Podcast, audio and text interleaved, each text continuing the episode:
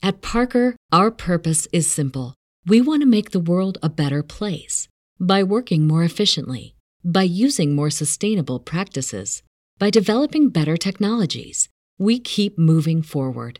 With each new idea, innovation, and partnership, we're one step closer to fulfilling our purpose every single day. To find out more, visit parker.com/purpose. Parker, engineering your success.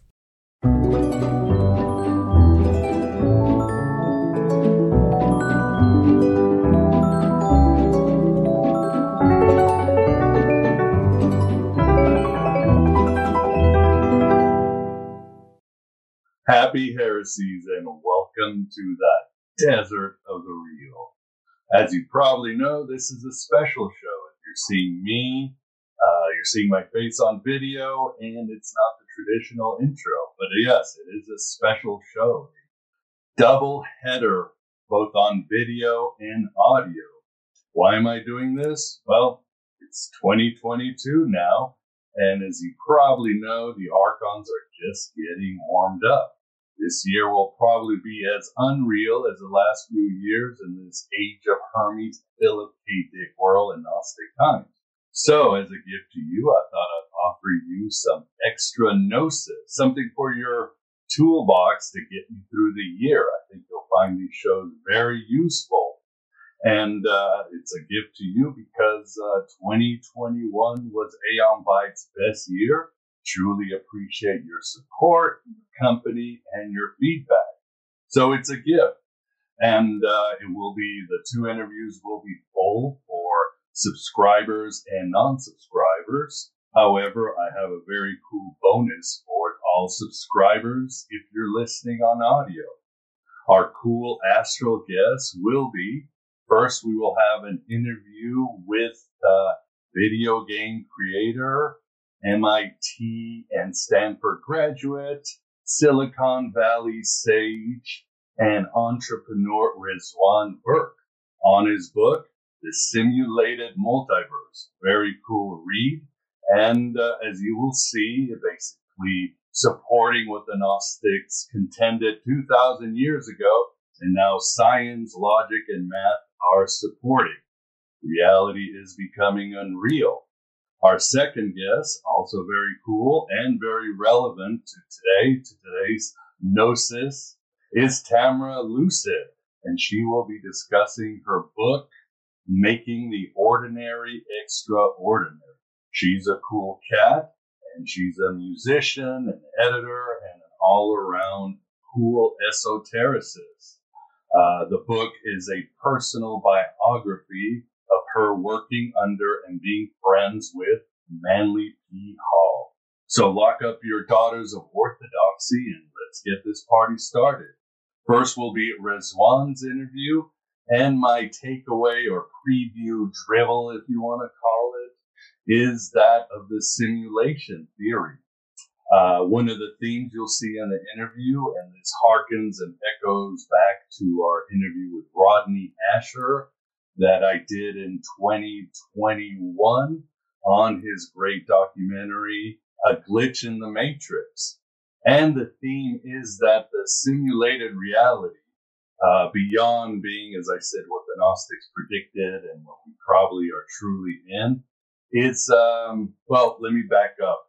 As I've said before, too, we live in very divide and conquer times. It's a great weapon of them dar argon and its work, this circular firing squad.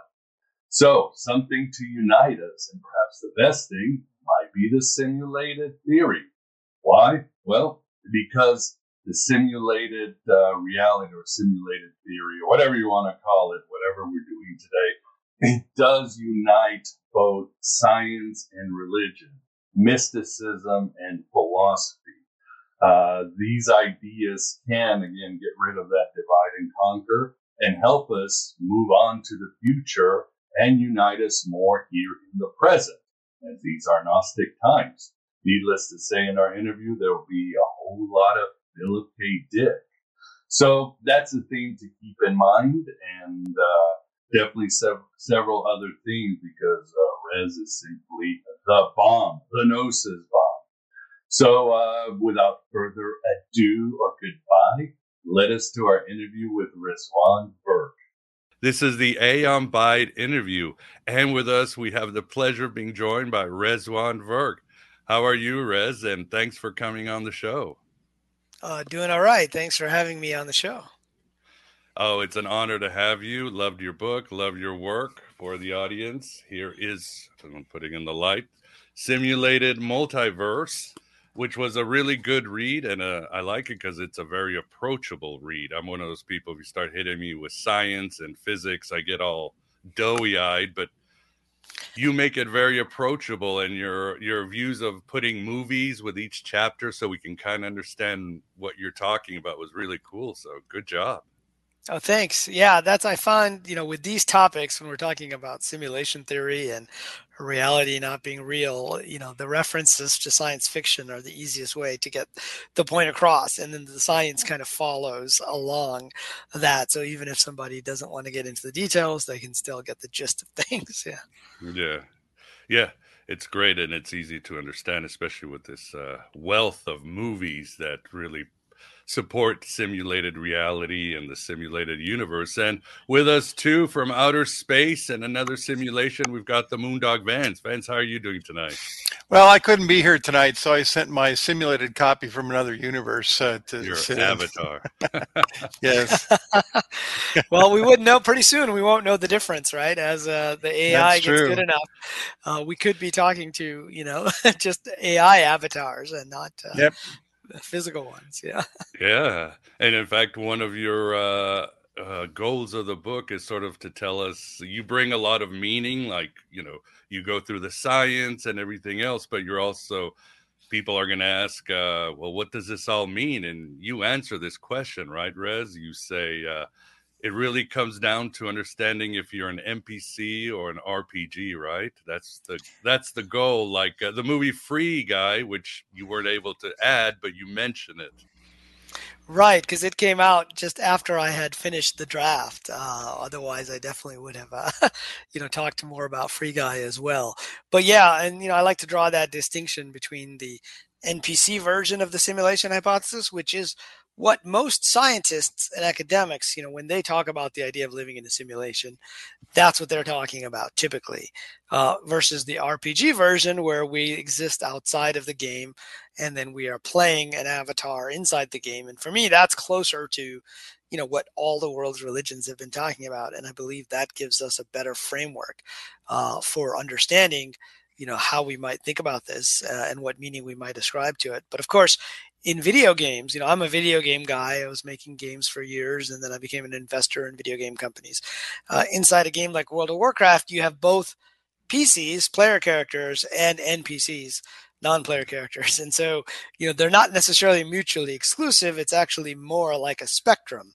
Uh, and so I like to use the, you know, the Matrix version is actually closer to the RPG version because they existed outside of the Matrix, even though they had that, you know, the hole in the back of their heads that they were plugged into. Uh, but, but whereas Agent Smith at least started off as just an NPC, right? yeah. Yeah, same as the guy in Free Guy. He starts out and he becomes aware because the software is so good. So, uh, yeah, very interesting. And what? Why did you decide to write uh, the simulated multiverse? I mean, your your book, The Simulation Hypothesis. I've read it. is is, is very successful and very exhaustive. Was there anything that said, "Oh my God, I got to write this book now"? Because they're close together. uh, yeah, they are close together, uh, and they came out, you know, within a couple of years uh, of each other. Uh, and uh, you know, this year I like to say is the year of simulation movies. Uh, you know, even uh, uh, uh eclipsing 1999, which of course is the year that The Matrix came out. Uh, but there were also two other movies that year, major movies, which was The 13th Floor and eXistenZ, which all which both touched on this idea as well. And this year, you know, with the Matrix coming out, probably by the time people, uh, you know, listen or watch this episode, the new movie will be out. But it's really the fourth movie to deal with this that's been, you know, kind of well known out there. And I know you've had, uh, I think, did you have Rodney Ascher on your uh, yeah. on your podcast uh, who yeah, did Glitch in the Matrix? the Matrix? That's right. And then there was Bliss, which was, you know, uh, with. Um, um, was it uh, I forget the guy's name now, but uh, it's uh, with a well-known actor. Owen, and Salma Hayek. Owen. Yeah. Owen, uh, yeah, Owen Wilson, I think, yeah. Yeah, yeah, good movie. That- That's right. And then of course Free Guy, which was all about NPCs and how it'll work. And even in Free Guy, you had the the woman from outside the video game with her character inside. So you had that both of that happening at the same time. The NPCs were evolving as AI, uh, and uh, thanks to Ryan Reynolds' uh, character, but you know there were also the RPG. So it's it's very interesting that we can get into into both of that. But so the thing that really got me down this path was you know, I thought I was done with the simulation rabbit hole after uh, having written that book, uh, and I thought I could go back to my career in Silicon Valley and academia, and you know, not worry about this. Is reality really real? And and I ended up having lunch with uh, a colleague of mine from MIT, uh, who who I knew back in the days when I lived in Boston, and he happened to just take a job at Google, so he was visiting me in Mountain View, which is where the Googleplex. Uh, is headquarters. He was visiting Google, and then we had lunch downtown. And he said, "Oh, I read your book. You know, it was really interesting. Do you realize that's a really good explanation for this thing called the Mandela effect?" I said, "Oh, that's interesting. I hadn't really, you know, thought about that much. I had heard of the Mandela effect, as probably many of your listeners and viewers will have heard of it. But like most scientifically minded people, I, I tended to dismiss it as a case of faulty memory. And he said, well, you know, the rabbit hole goes pretty deep. And so I ended up going back and kind of revisiting the idea of the Mandela effect, you know, from the point of view of simulation theory uh, and quantum mechanics and realized that there was actually a pretty compelling explanation for this idea that there might not just be multiple possible futures. I think everyone buys into that, including all the scientists, but that there was so, so much weirdness within quantum mechanics that it's also implying that there are multiple possible pasts as well. Um, and, and so with that, I ended up going back and it was reminding me a lot of Philip K. Dick's speech in Metz, France. And, you know, I, I think you've had Tessa, Tessa Dick Mhm. on your uh, show and I interviewed her, you know, when I was uh, writing the first book. And at the time I just thought, oh, it's a fun thing to just mention that, you know, I, I met her and she told me a little bit about that famous statement that uh, Philip K. Dick made in his speech, which is the one that everyone remembers, which I think you're going to play, which is about we live in a computer programmed reality. And the only clue we have is when some variable is changed or some alteration in our reality occurs. But I went back and, and, and saw the next statement, which is about deja vu and talking about we would be reliving the same events again and we would be hearing the same words, saying the same words. And so I really went deep on the Metz speech and realized that, oh, you know, what he was really talking about, not, not that he wasn't talking about computer simulation, but that was like the less important part of what he was saying. It was this mm-hmm. idea that you could, if you're in a computer program simulation, you can change variables and rerun events. Um, and you know, one thing that always intrigued me was that you know he claimed that uh, the Man in the High Castle was written based on fragmentary residual memories of an Mhm. alternate timeline, and he got really deep into that, saying that he eventually had his anamnesis, where the memories came flooding back to him, where he remembered you know the full memories from those timelines. Uh, and it sounds like there was more than one as well. Um, and, and so anyway, I was pretty intrigued by that. And so between, you know, my friend from Google, who's the last person I expected to talk to me about the Mandela effect, uh, I expected them to want to talk about AI and simulation, of course, but not something as, you know, as kind of crazy as the Mandela effect. And going back to what Philip K. Dick was saying, I said, well, you know, maybe there's a framework here that takes this idea of a multiverse, but explains it using the area that I know, which is computer science uh, and video games, and that that would make perfect sense for why there would be. I mean, that's the answer to the big questions around quantum mechanics: is why would there be a multiverse? Uh, and so, so that's what led me to, to go back and, and and actually write this book about the simulated multiverse. Yeah, I want to play the the Dick interview. Yeah, and Tessa's great. She'll give you some stories, and she's really good. She'll give stories like unique stories to each person. I've interviewed her four times, and the story she told you where Phil walked into the bathroom and was reaching for a chain, and he looked, and there's a light switch, and he's going, "I swear somebody switched reality on me." And he was, you know, in his life, of course, it was possible because things like that happened and the prophecies and predictions you're like he's i don't think he's not whistling dixie i don't think he was high something was going on Right. And that, of course, you know, led to him writing The Adjustment Team, which was the basis mm-hmm. for that movie, The Adjustment Bureau, with Matt Damon and Emily Blunt. So, yeah, she told some interesting stories, but maybe I should talk to her again and see if there's some new stories that I can uh, coax out of her about. Oh, she uh, will. We can compare notes because I've got some for you that uh, are very impressive. And, um, so the Mandela effect, and I'm sure we all have a hill to die on when it comes to the Mandela effect. Uh, but so basically, for the audience to understand, it's uh, this is your idea is that the the core loop where things are feeding each other constantly, and that can actually change the past. The simulation is always self-correcting itself or changing like chaos theory or something adding something here and there and changes the entire thing or am i way off base? Well you're kind of on the right track there but i mean the mandela effect uh, we can define it uh, for those who don't know it although probably most of your listeners yeah, might have a sense of it uh, which is that a certain group of people remembered nelson mandela dying in prison in the 80s uh, and uh, the term was coined by blogger Fiona Broome in 2010 when she was at Dragon Con.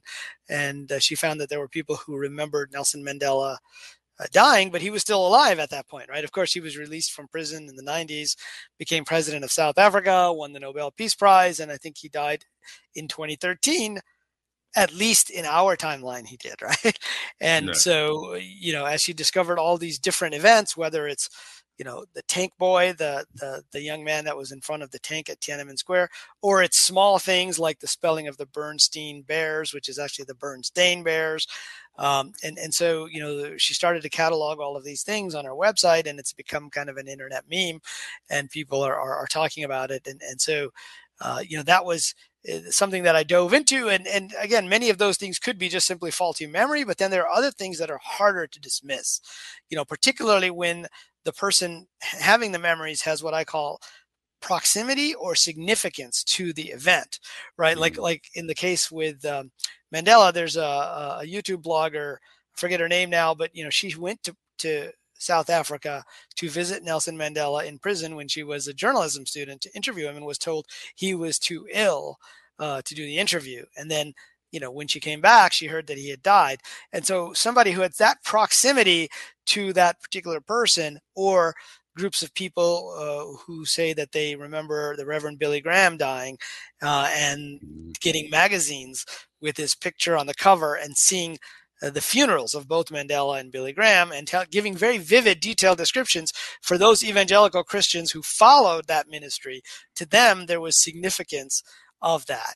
Uh, and so, you know, the more I found these types of examples, as opposed to, you know, the Flintstones is missing a T. Is it the Flintstones versus the Flintstones? Is it Jif versus Jiffy? Uh, because mainstream scientists tend to uh, dismiss that as simple, you know, memory errors, and and that could be. Uh, and so, you know, my goal was not necessarily to prove the Mandela effect right or wrong, but to say, what if, you know, what if these people are actually remembering, particularly the bigger ones who have some significance to that those events, are remembering alternate timelines? Could we do that in this context of a simulation? And turns out we can, because why do we run simulations in the first place? We run them to figure out what might happen, what's the most likely outcome, like if we're doing a simulation of the weather or pandemic stats or you know uh, climate change or whatever simulations we're running on a computer what will we do we will run them multiple times we won't run them just once right and i think that's the important point so we're trying to determine the likely outcome or mm-hmm. we're trying to determine the optimal outcome. And so, you know, the way we train AI turns out is to run simulations multiple times uh, and for the AI to learn. So, uh, you know, we've all heard about at this point about the AI uh, AlphaGo that was able to beat the world's best players of the game Go, mm-hmm. which is much more complicated than chess. And how did they train that AI? They had it do a process called self play. It would play itself, not just once, but millions of times. And during that the time it would rerun the same games with different variables, it would learn. And so it turns out that's a way to train neural networks, right? Which we definitely have a neural network in our brain. Now, that may not be all that we are, but that is a part of why we run these simulations again and again. And so the, the framework that I came up with was called the multiverse graph and the core loop. And I can talk about the multiverse graph a little bit later, mm-hmm. but the basic idea of the core loop is you basically run multiple uh, iterations to see what might happen, just like you would in any video game. Uh, you would change the variable to one and say, okay, what happens if I do that? Now let's change it to two. What happens if I do that? Now change it to three. And let's look at those futures, right? And which of those futures is the most ideal one? And then come back and say, that's the one I want to choose. Well, it turns out there are physicists who say that that's what's happening with the multiverse idea is that we are branching off these different possible futures and the futures are sending us back information. So the problem is it it, it, it depends on how you define what it means to exist right? So uh, do those futures actually exist? That's an interesting question. Well you also have to ask does the now the present moment also exist? Well within simulation theory it starts to make a little more sense because within quantum mechanics the whole thing is just crazy. Uh, it's like well you can't really say what's really happening but with simulation theory you can say it exists because this is what's being rendered at the moment in the game. Everything else is just stored as information.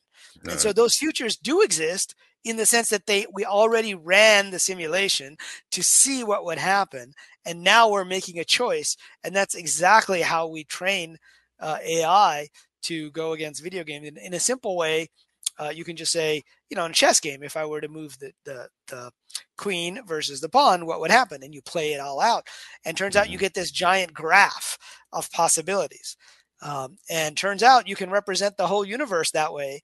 If you take all the information that's in the universe, you can create what I call the multiverse graph, which is all the possible values of all the bits of information in the universe, which physicists uh, estimate to be at something like 10 to the 80 particles times some constant number like six or 100 or something like that. Uh, but whatever the number is, uh, turns out that's how we use quantum computers. We can use quantum computers to solve really complex problems like breaking cryptography, right? So if you're sending, you know, information over the internet, it's not that the computers can't break that code. It's that it would take them way too long because they would have to take each of the 256 bits or the 512 bits and try every single possibility which would take literally millions of years for my laptop to do that because we'd have to do each one in uh, serial, do one and then the next and the next. Mm-hmm. And that's why you can't break Bitcoin. Uh, but if you had a quantum computer, you could do them all in parallel it would find the one that's the best and come back and say, here's the answer that works. The other answers we just discard. Well, that's a computational process. And so that's what the core loop is. I know that was kind of a long answer to uh, your question about the core loop. The core loop is basically this idea that we're exploring these possible futures and we're figuring out what the possible outcomes are. And then we're choosing the one that we want to go down at this point in time. No, well said and makes sense. And as you write with Phil Dick, uh, he puts the idea, he gets into the Gnostic idea there's a programmer and a counter program, the Gnostic Zoroastrian. There's a battle somewhere because that's that's how his mind worked. And as you write too, even Elon Musk and others, well, Elon Musk said there's a 0% chance we live in a material universe. I would agree with him. And as also right too, you talk about the simulation point that if uh, someone already invented it, it's already in there. It's like time travel. What's the idea? If if time travel is possible, somebody already invented it and has been moving through time. Kind of the same thing, right? Right. Yeah. So, you know, commenting on that. So, on the Philip K. Dick part of it, yeah, you know, he talked about the programmer and the counter programmer. And, you know, he even used the analogy in his Metz speech of a chessboard, right? Mm-hmm. It's as if they're sitting there playing chess and they're changing the variables, not just in the present, but in the past, right? And so I found that really intriguing. And then he's because he had memories of this alternate timeline where, say, the Japanese and the Germans won World War II. He said all we would mm-hmm. have to do is find other people who also had memories of an alternate timeline. And turns out that wasn't easy to do pre-internet, but when the internet came out, it was very possible to do that. And that's why the Mandela effect didn't really take off until the internet had been around for, you know, uh, 10, 20 years. So there were enough people on it sharing these types of stories that you could actually find the people who had the same memories. So, but yeah, talking about the other point about Elon Musk, you know, he said the chance that we're in base reality, which would be that we're not in simulation, is one in billions.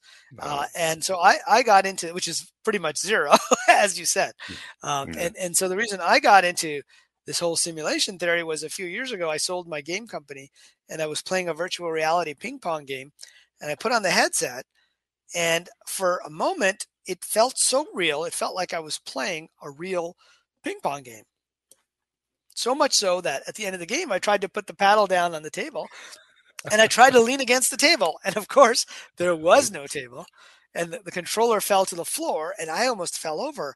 And I realized, oh, we're getting to the point soon where we'll be able to trick our minds. Now, obviously, I knew I was in a room and I had a headset on. I had just forgotten for a moment.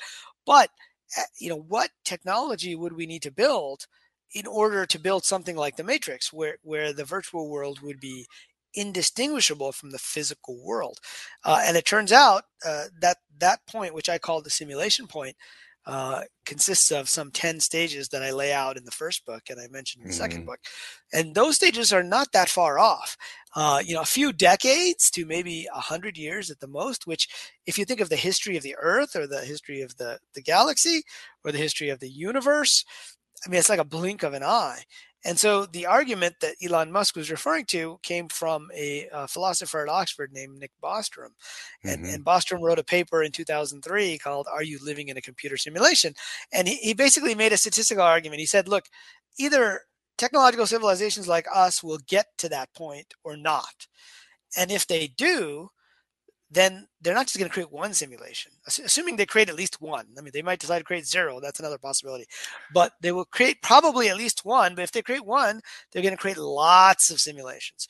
Why? Because you just need more computing power. It's like cranking up another server on AWS, on Amazon Web Services, right? And so he said they're going to create potentially millions of simulations with each with billions of simulated beings. And so they're going to be lots of simulated worlds with way more simulated beings than there is base reality. There's only one, and simulated uh, physical beings. There's only so many, a, a, finite set. So if you're a being in a reality, which are you most likely to be? are you most likely to be one of these, of which there's a lot, or these, of which there's a little? Well, just statistically speaking, he made the argument it's more likely to be those. And so that's, you know, Elon Musk was kind of going down the same road when he said, you know 40 years ago we had pong and it's funny how ping pong keeps coming up in this discussion which was two squares and a dot and today we have virtual reality augmented reality and we have uh, MMORPGs with millions of players. And so Bostrom's argument was basically if anyone will ever get to the simulation point, we're probably already inside a simulation now, which gets back to the argument you were talking about with time travel, where if somebody is going to invent time travel in the future, they're probably already traveling through time now. Yeah. Exactly. God, I hope I'm not an NPC. Hopefully, nobody will plug me. these, these, get, these conversations get freaky, yeah, and I like how you argue that uh, a digital universe is much more likely than a physical multiverse for reasons of information storage, compression, cloning, and processing. So you sort of argue that it's even more possible, right? Eh, yeah. So you know what happened was as I started to research uh, the physics side of it you know, I, I always thought that there was this thing called matter, right?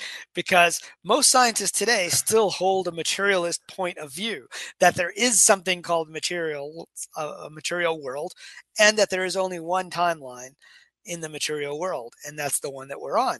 And so my first book was about the fact that there is no material world, uh, and physicists, as they went, as they tried to like look for this thing called matter they just couldn't find it. And they said oh there's atoms but those are really you know 99% empty space. Oh there's a nucleus. Oh but within that there's just a bunch of empty space and there's these subatomic particles. And within that there's just a bunch of empty space and there's some charges and some information. And so they just got to the point where the only thing that distinguishes one particle from another is information uh, there was a a physicist named John Wheeler, who was one of the, the best known physicists in the 20th century. He, he worked with Einstein and with Niels Bohr and many of the, the fathers and grandfathers of quantum mechanics.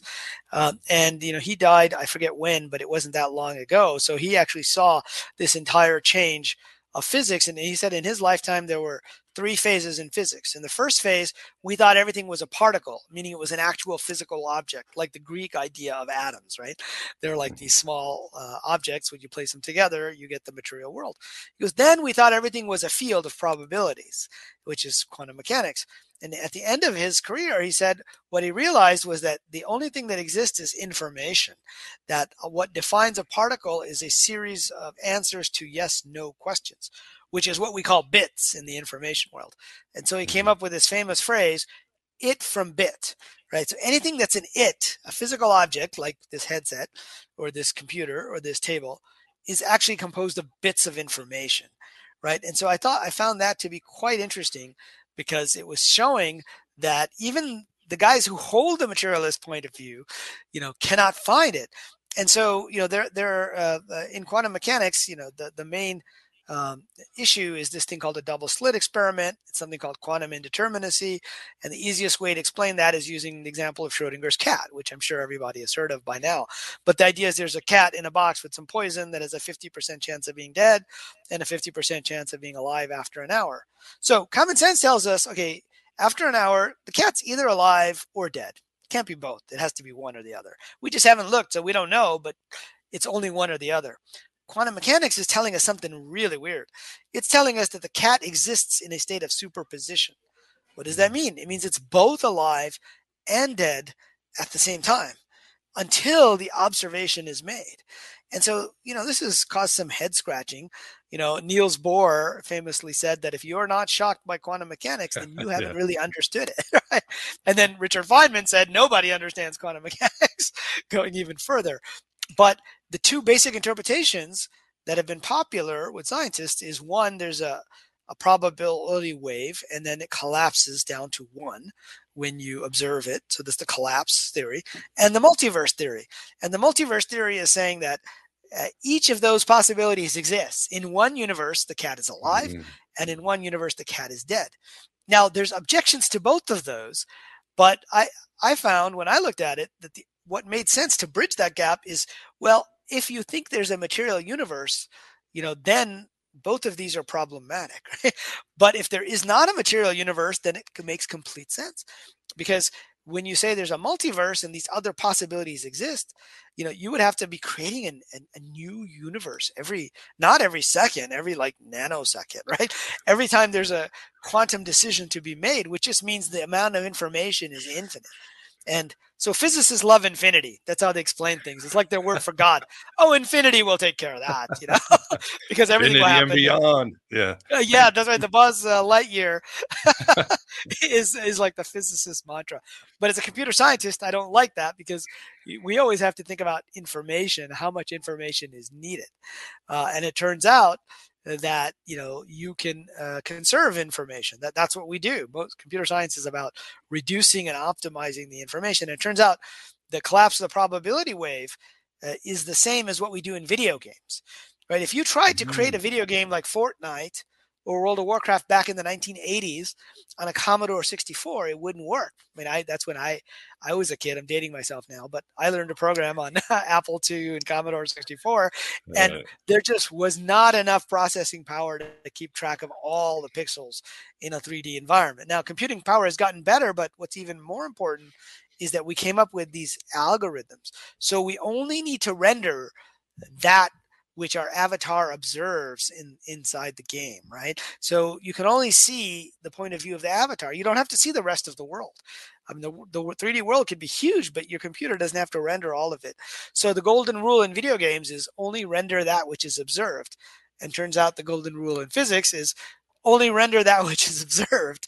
Uh, and turns Mhm. out with the multiverse, it starts to make more sense because then you don't need all these physical universes to be spawned all the time. You just need to keep track of the information that those universes might have. And you only need to render them as you explore the different branches of what I call the multiverse graph, which is the core loop. So that's what this book is is about. It's about tying together these two concepts uh, and ways of looking at the world. That if it's information, uh, a good scientific model is one where something that looks incomprehensible becomes at least understandable. You know, uh, and I feel like the simulation theory, even though not a lot of physicists like it. Right, because you know they're still saying, "Oh, we don't know how to do this. We don't know how to do this." One German physicist says, and my, my point is, well, we didn't know how to do a lot of things in the past, but we figured it out, and we will figure out how to optimize information to create a fully rendered world. Um, so yeah, that that that's you know how those concepts all tie together. No, that's really well said. And as Philip K. Dick, since the universe is made of information, then it could be said information will save us. The empire never. Uh, don't get me started. But I do want to play him. But first, uh, Vance, uh, do you have a question or what do you think? Well, yeah. It, oh, I'm with you. Well, you know, as you know, I know something about this. Um, I use simulations all the time. And uh, the real question is who are these agencies that collapse the wave function this consciousness? And what is this reality? What, what how do you define it? Those two things are very much related right? So um, you were talking before you only render what you know the the quote unquote player is perceiving but how does this whole system know that there's a player? What's the difference between the player and the environment that the alleged player is playing in. How does that work? Yeah, and that's a good question. and I think it, it hits at the heart of what we talked about earlier, which is the NPC versus the RPG debate about right. the nature of the simulation. But you know, I'm a video game guy, so the way I think of it is uh, that the NPC version is kind of like when we run these simulations of worlds like Sim Sim City or uh, you know these simulations of the weather, and we are running them for ourselves to watch, right? Uh, and we're not so concerned about the individual entities that are within the simulation. It's just one observer, if you will, on that entire simulation. But in multiplayer games, which is what I've been involved with MMORPGs, it's done differently, right? There are millions of players all playing the game at the same time.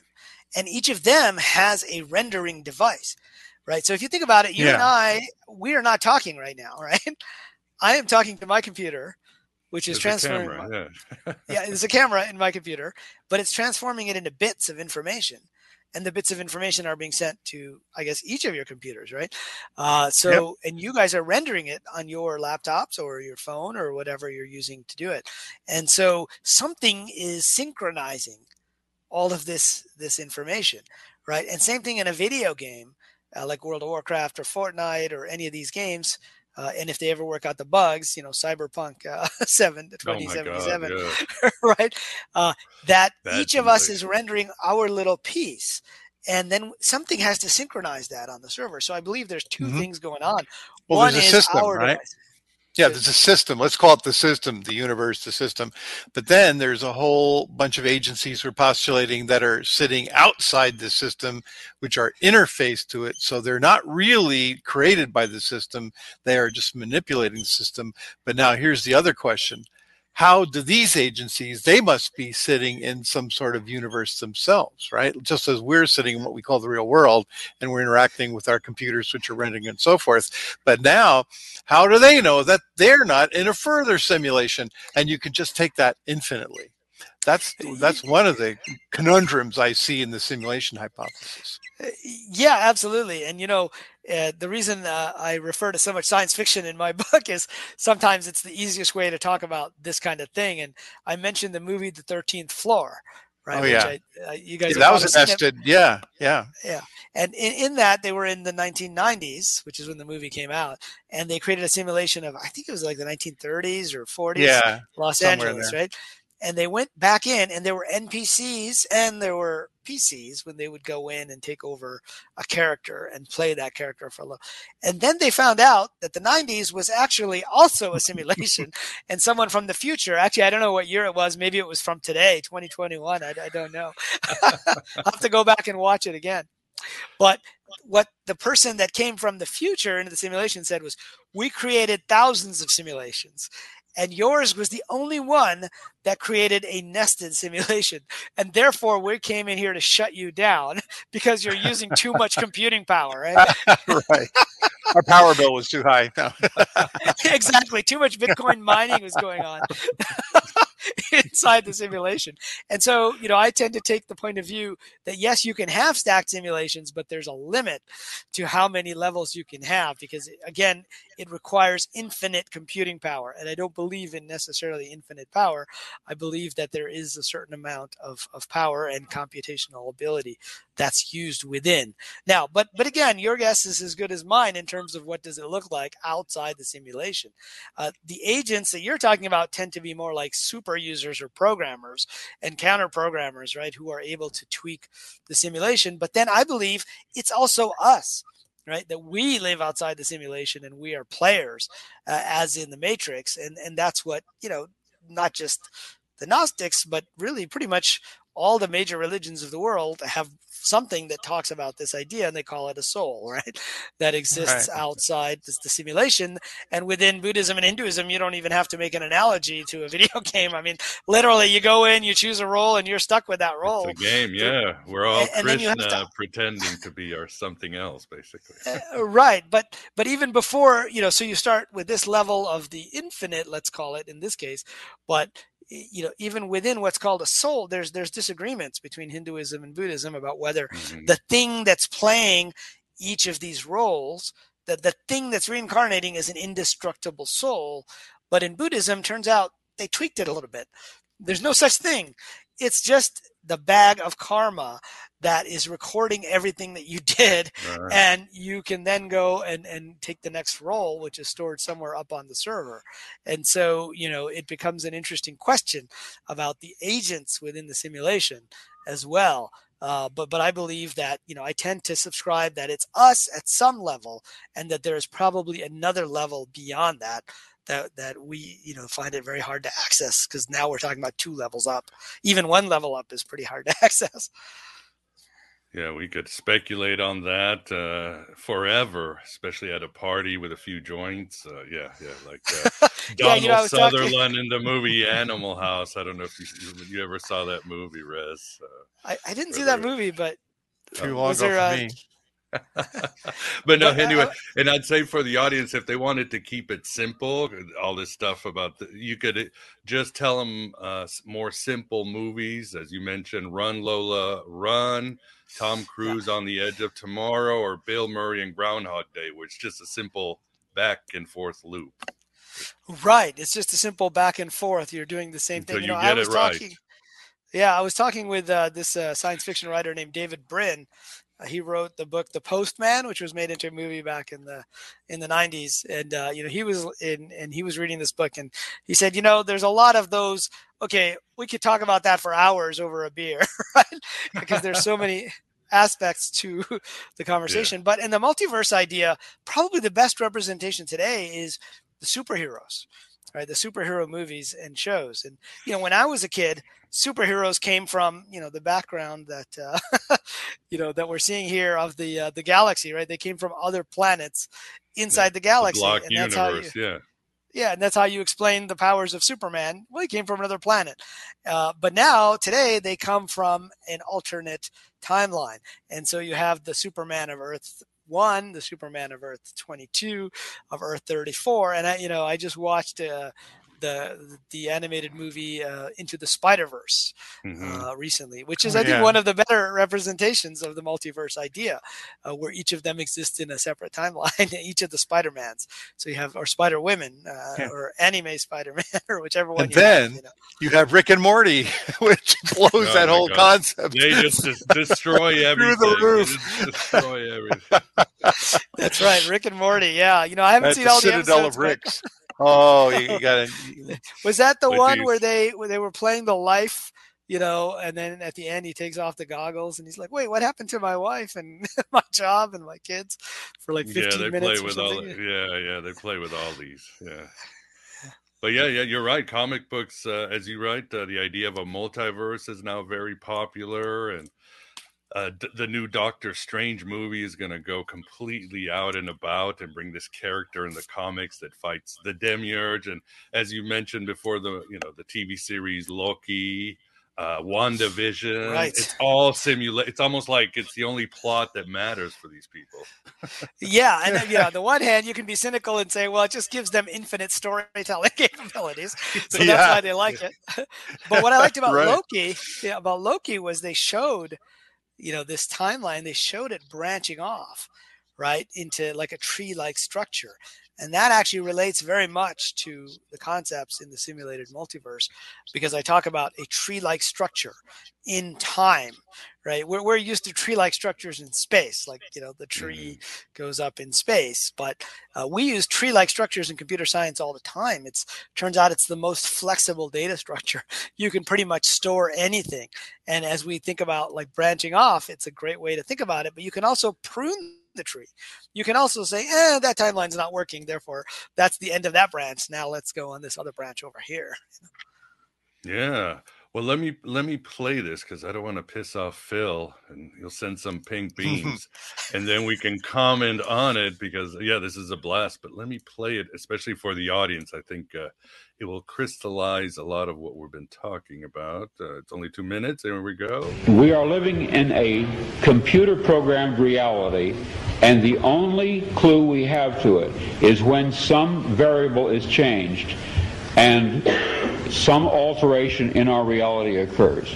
We would have the overwhelming impression that we were reliving the present, deja vu perhaps in precisely the same way, hearing the same words, saying the same words, I submit that these impressions are valid and significant.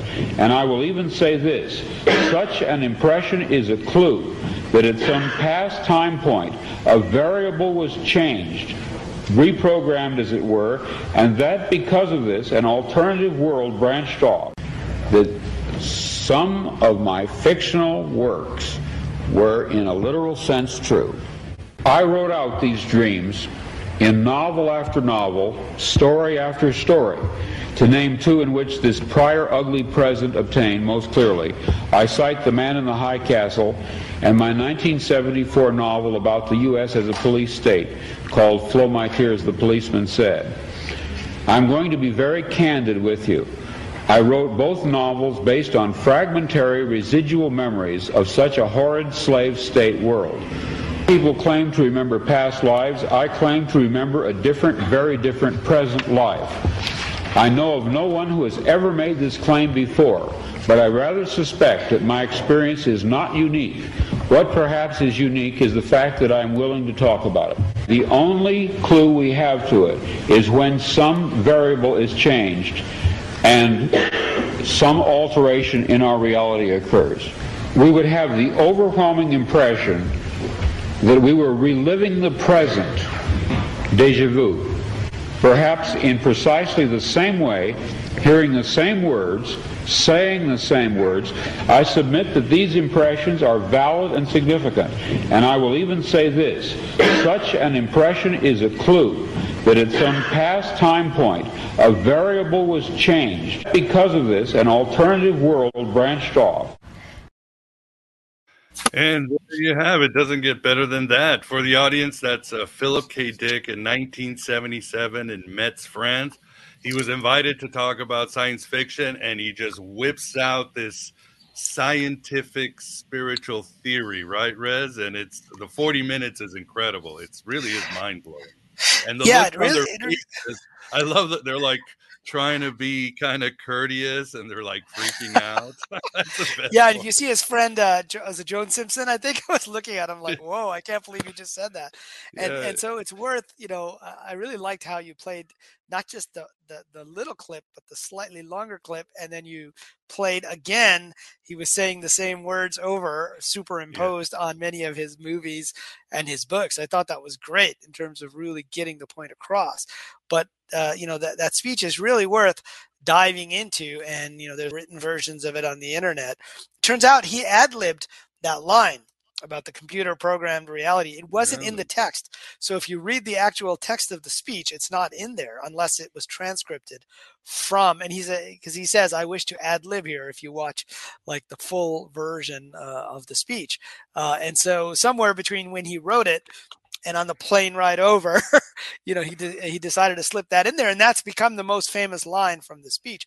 But yeah, it was really incredible to to think of this entire worldview uh, that he put out there, you know, back in 1977. It was pre PCs, right? There weren't even personal computers really at that point, or maybe the Apple II had just come out, the Apple One had just come out, I think, uh, and to, to make that kind of a statement. But it was really about these diverging timelines, I thought.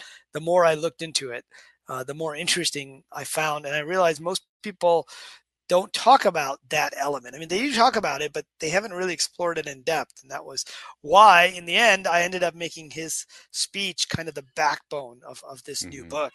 Because even I didn't take it that deep in the first book. I just mentioned, yeah, we're living in a computer program reality. Isn't that cool? Philip K. Dick thinks so too, right? Oh, it's it's incredible, and his work's inc- incredible, and he's been doing it uh, ever. I mean, even before that. But I think what what Dick was trying to do also was trying to reconcile his visions, his spirit, his Christian spirituality, his Gnostic visions, and his idea he was a rational science fiction guy who loved the latest theories.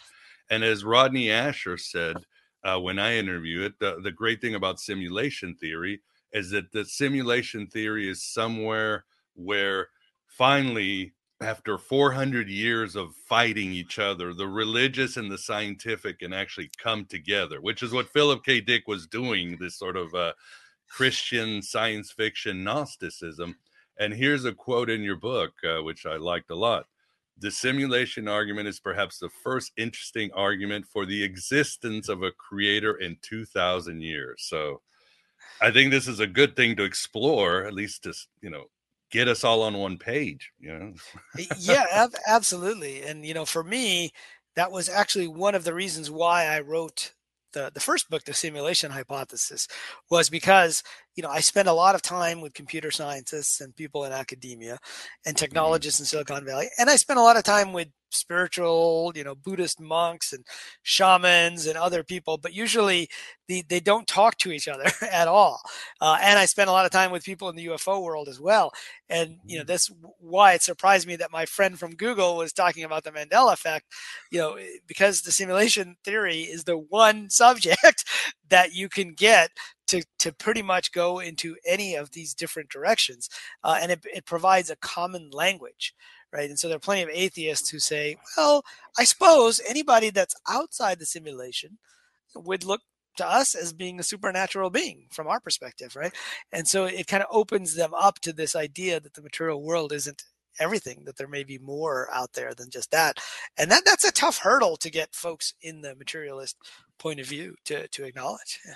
but the simulation yeah. hypothesis can do it yeah yeah as you write uh, in the east they've got plenty of this uh, they've been playing with the simulation in the west very very scarce you've got uh, as you mentioned in your book plato's allegory of the cave then you jump to the Gnostics, and then it disappears into Descartes' demon, where who creates this world, and he could at least say, "I think, therefore I am." So at least I can start in the simulation with that. But it's not really there in metaphysics. But now we're at a point where it's again, it's scientific, it's religious, and it gives humanity something to break out from or search for. So it might be more important than you think, Riz, uh, for for the the psyche of uh, Western man, if you would.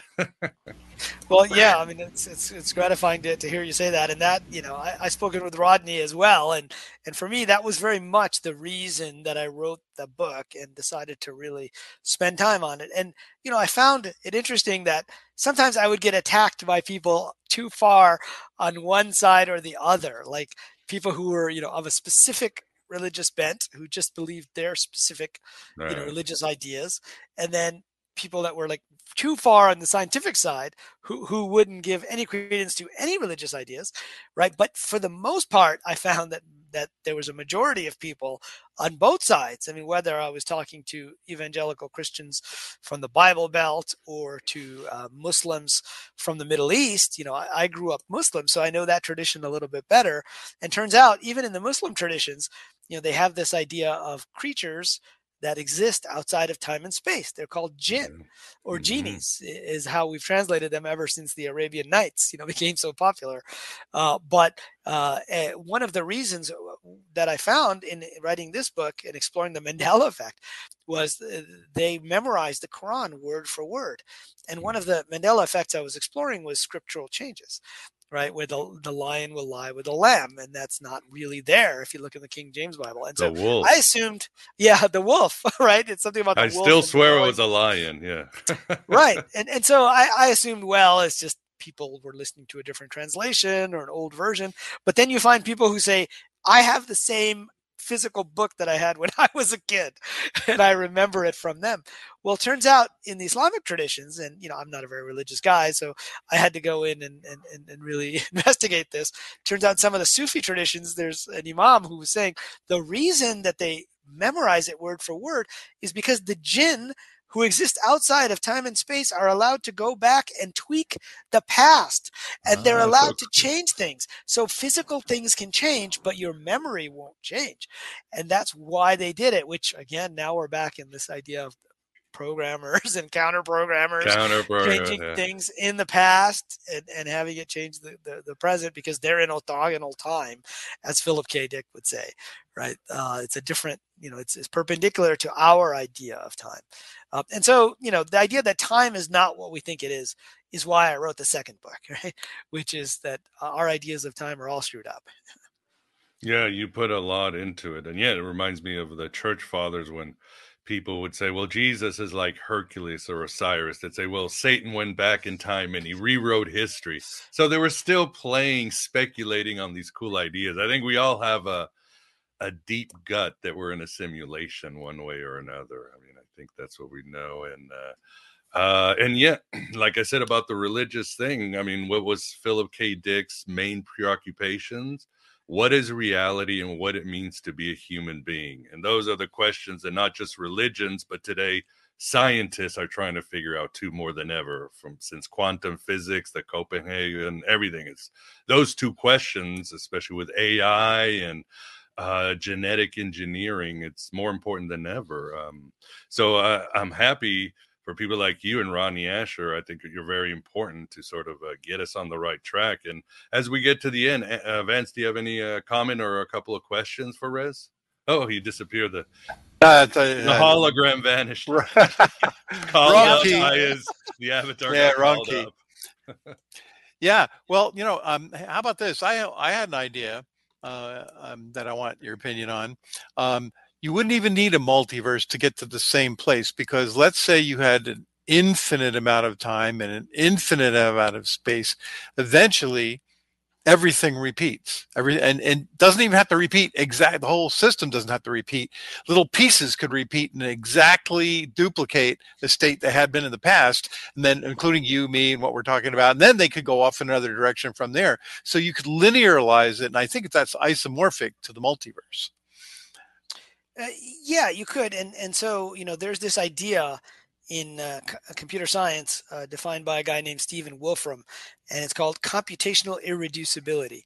And what he says is that some processes are uh, computationally reducible, meaning you can figure out what will happen. Those processes get to the same states again and again, uh, and you kind of know where they're going to end up because they just get stuck in that same state. Right. But then there are other processes which are uh, complex. And so this is the origin of chaos theory, which says you don't know what's going to happen unless you run the process that many steps to find out what's going to happen at step number 2 million you have to go to step million, number 1,999,999 and then you'll find out what happens and that's the origins of this thing called the butterfly effect where you know they say the butterfly flaps its wings in Hong Kong and the stock market crashes in New York, right? It's a sensitivity to small conditions. So I think, you know, it depends on if the universe is, uh, you know, uh, stable in that you can get the same, uh, if you get the same to the same place, you it ends up going in the same place. Or if you don't know what's going to happen and you have to run it, you know, I, I tend to have the opinion that it's we don't know what's going to happen, and that's the whole point of running this program called the universe, is because each of us is making choices and we'll see what what'll happen. But you're right. It could be that we get to the similar points and we make different choices.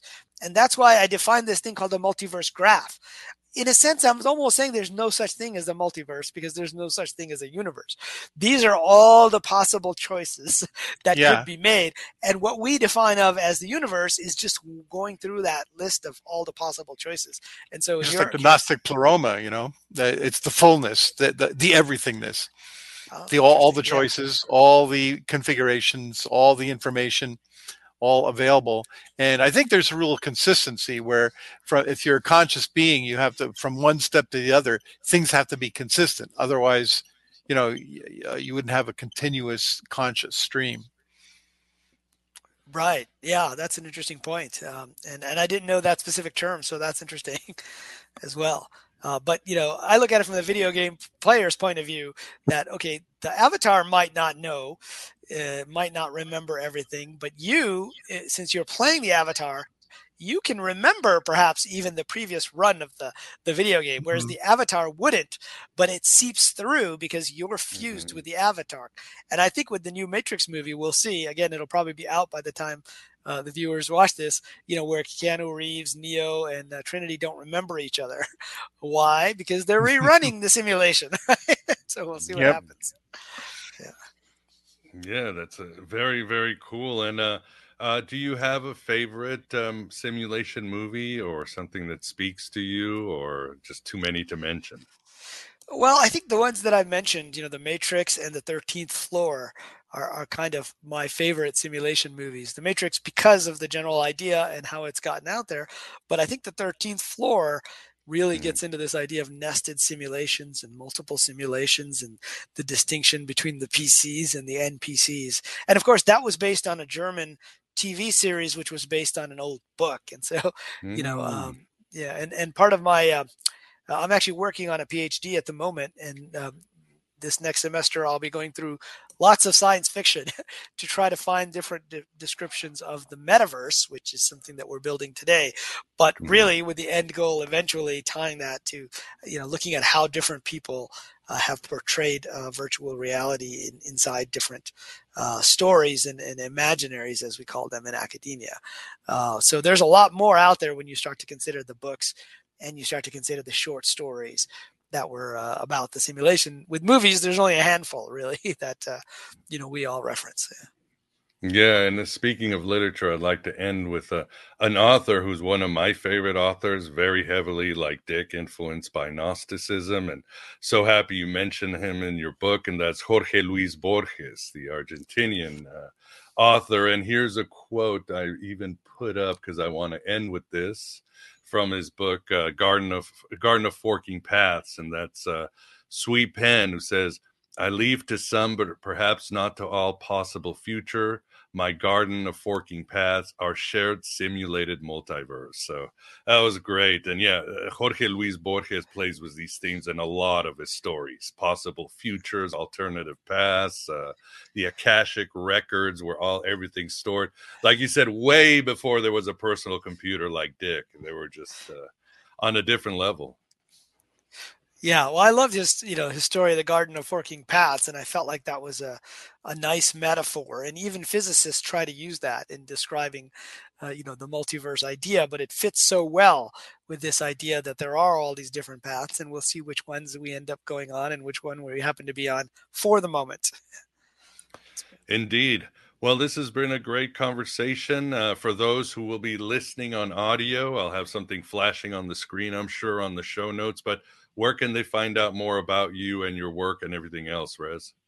Sure. So my website is uh, zenentrepreneur.com, uh, which has all my books on there. And then, of course, you can get the books on Amazon and they can follow me on Twitter at Riz Stanford, like the university name. Awesome. Well, I highly recommend uh, Simulated Multiverse by Rizwan Virk and his other book too. But we are at the end of this simulation of so much possibility and forking paths. Uh, Vance, thanks for keeping us company. No problem. Now I got to go back and uh, uh, fire up my little mini CERN thing, see if we can burn a hole in the multiverse here. uh, Tuesday night, why not? Yeah, Port of CERN. Yeah, yeah. Well, Riz, uh, we really appreciate you coming on the show, and uh, good luck with your PhD, your jobs, and uh, whatever. Hopefully, whatever great uh, work you put out in the future as far as books. Yeah, well, thanks so much for having me on. This has been a blast. I really enjoyed talking with you guys. Thank you. Same here. Our pleasure. At Parker, our purpose is simple. We want to make the world a better place by working more efficiently, by using more sustainable practices, by developing better technologies. We keep moving forward. With each new idea, innovation, and partnership, we're one step closer to fulfilling our purpose every single day. To find out more, visit parker.com/purpose. Parker, engineering your success. If you're a woman over 40 dealing with hot flashes, insomnia, brain fog, moodiness, or weight gain, you don't have to accept it as just another part of aging. The experts at MIDI Health know all these symptoms can be connected to the hormonal changes of menopause. And MIDI can help with safe, effective, FDA approved solutions covered by insurance. 91% of MIDI patients get relief from symptoms within just two months. Book your virtual visit today at joinmidi.com. And there you have it an incredible chat with Rizwan. I hope you've enjoyed it and I hope your mind is blown. I hope it has expanded your mind while expanding reality. So let's get to the interview with Tamra Lucid. Uh, my uh, takeaway or preview of this is a theme, again, a theme that sort of flows throughout our interview about her time in the inner sanctum of Manly P. Hall. And that is the idea of how everything casts a shadow. And I've been talking about in the show uh, on Aeon Byte a lot about this. Everything casts a shadow. Every ideology, every philosophy, every religion, and the occult and the esoterica is no different. Uh, as I as I've said before too, uh, you the only thing that does not cast a shadow is your higher self. That's why it's so important to look in and reach for that higher self. Actually, you are the shadow of your higher self. So you need to dissipate that and make contact with your daemon. Anyway, that's the theme. And uh, this definitely hits a peak when we discuss the individual Fritz. Uh, Fritz uh, was an individual, as Tamra discusses, who was very strong with his spirituality, his intention, his uh, thrust, and he became part of the inner sanctum of Manly P. Hall and eventually pushed out Tamara and her husband. As the book Making the Ordinary Extraordinary details, uh, uh, Fritz eventually became the caretaker of Manly P. Hall. And uh, just before Hall passed away, he somehow handed over everything to Fritz. And that caused a huge storm afterwards with uh, Hall's wife Marie having to sue to get back all the resources and all the stuff that uh, Hall allegedly handed over in his in his inheritance to Fritz. Uh, and it's interesting because there's not much on the internets about this controversy. And that's, again, it's strange, especially considering this age of uh, conspiracy theories and intrigues and all that good stuff. But uh, Fritz is definitely a symbol of how something can cast a shadow, and this shadow can completely take over a group, an organization, and an entire movement. So keep in mind that as we go to our interview with the amazing Tamra, and she has a whole lot of other good gnosis for you. Enjoy. This is the Aeon Byte interview. And with us, we definitely have the pleasure of being joined by Tamra Lucid to discuss her book. And I'm sure I'll have it flashing on the screen. I have oh, it excellent. right here. Really enjoyed it. Making the Ordinary Extraordinary. My seven years in occult Los Angeles with Manly Palmer Hall. Tamara, thank you very much for coming on the show. Thank you for having me. Pleasure is all ours. And with us, we have somebody who's definitely a fan of Mr. Hall, as Tamara calls him in the book, and that is Vance the Moondog Sachi. Vance, how you doing? I'm okay this afternoon, and uh, I'm a fan. I haven't read him for years, and I'm not an expert, but I'm looking forward to being uh, refreshed. Yeah, I think with uh, with uh, with Manly P. Hall, he's like a foundation to anybody who goes into the mystical or the occult. You're going to run into him. He's oh, going to yeah. influence you. You're going to go back here and there to look at his research. And yeah, an essential figure in this history. And uh, your, your book, I read it as I told you over email. I read it in one evening. I sat here in the study. I just opened it and I was like, couldn't put it down. It was very exciting. It was a journey. And then I reread it again. And you were definitely in the inner sanctum of Mr. Hall. Um, and I like how you said somebody asked you, I believe, well, why did it take you so long to write this? And you said, well, nobody had asked me this story until recently, right, Tamara? That's true. That is true. Also, I was I was being goaded by uh, Arthur Johnson. He he definitely uh, pushed the idea upon me. Arthur Johnson. Who is that? I think I have. He's the guitar player and sometimes driver of Mr. Hall. Oh, okay, okay. Yeah. One of the five fellows. Oh, yes, the five fellows, exactly. Well, awesome. Before we get into that period of uh, your life, tell us how how did you exactly become interested in these uh, heterodox uh, topics, the occult? How how did you get into this? Uh, how did you go down into this rabbit hole, Tamara? Well, it was. Um, let me see. As I explained in the book, Ronnie had received uh, money for his birthday, and he was looking for Stacy Judd's book. And we went to the Bodhi tree, did not find Stacy Judd's book, but we did find the Secret Teachings. And it was such an extraordinary book. It was old and it was it was so cool. And um, we just started reading the big book. And through reading the big book, it just it, it opened up all kinds of, of amazing worlds to us. Um, and the fascination with each one of these different worlds, and there were hundreds of them, uh, just that those were the rabbit holes that we definitely went after. But before that, Tamara, you were already into this uh, into this into this stuff, right? You were into astrology and all that, uh, or was it really uh, the secret teachings that was that your kicked it over? That, that kicked it over. Kicked, yeah, that you know the.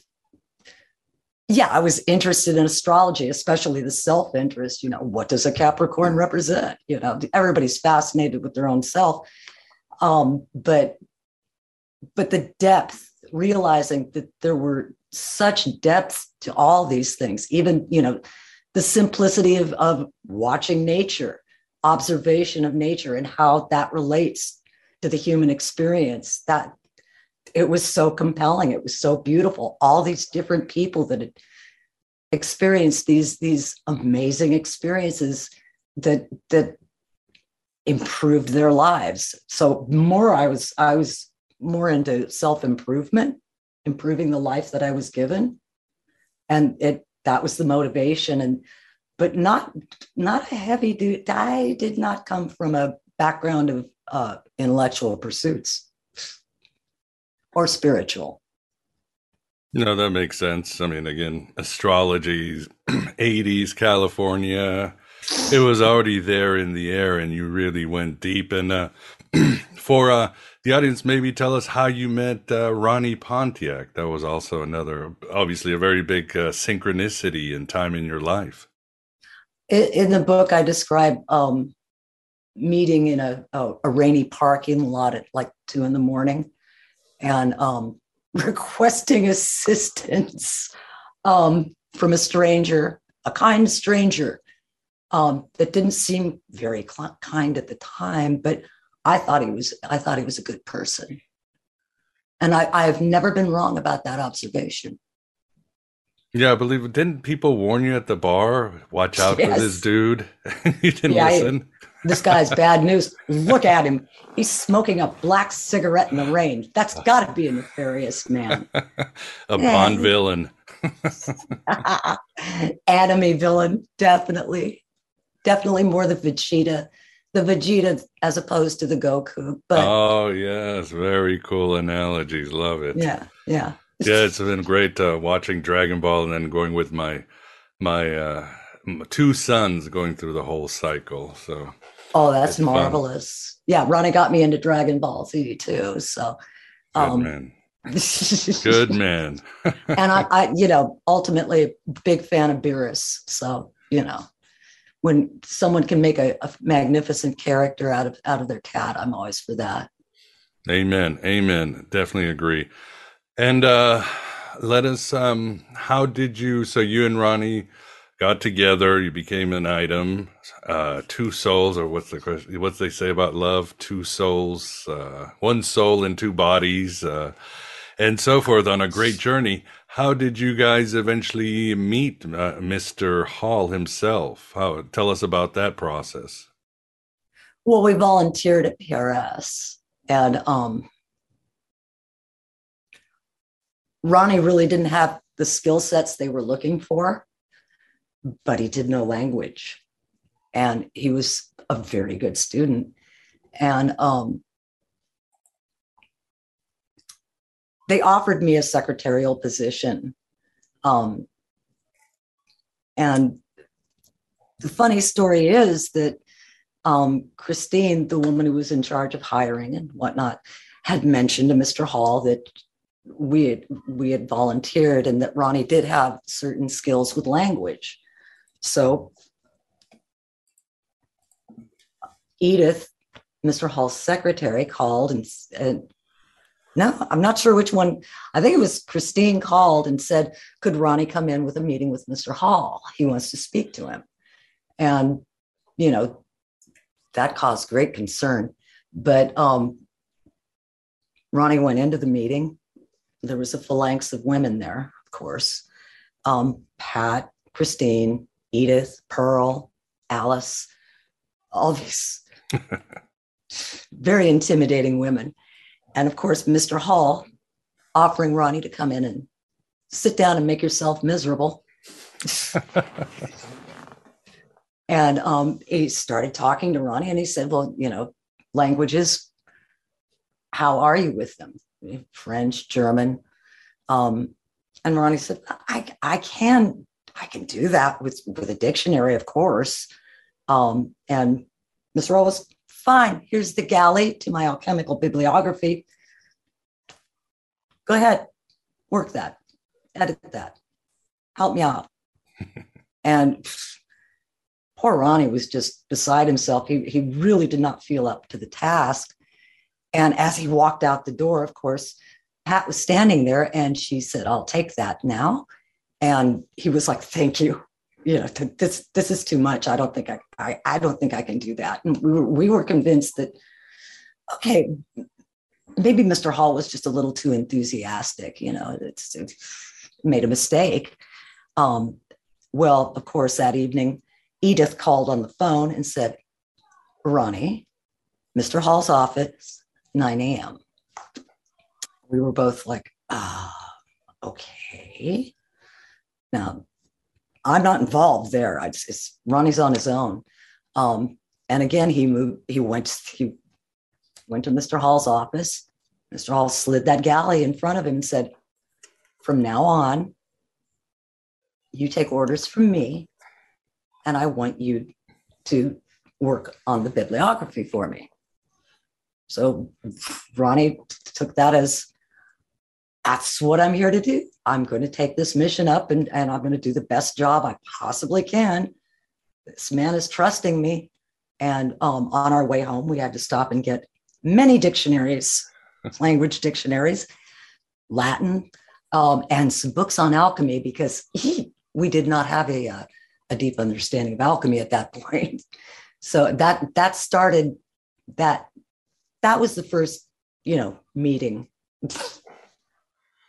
quite a meeting. And yeah, you and Ronnie became friends uh, with uh, Mr. Hall. You became part of the organization, and it's amazing how Ronnie was became. Uh, it's almost like he was chosen to be the protege of Mr. Hall from the get go. Eventually, what he was giving lectures, he was being shown or given the keys to the kingdom, if you would, or shown around. So that was uh, that must have been kind of surprising. And obviously, Ronnie was up to the task. He was popular. his research hit. You know, he obviously got the right people jealous. So that means he was doing something right. You know, especially in a hallowed organization like the where you guys were. So uh, were you just so surprised, or it's just this destiny?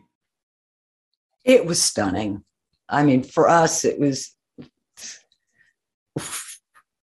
Um, you can tell by the reaction. Um,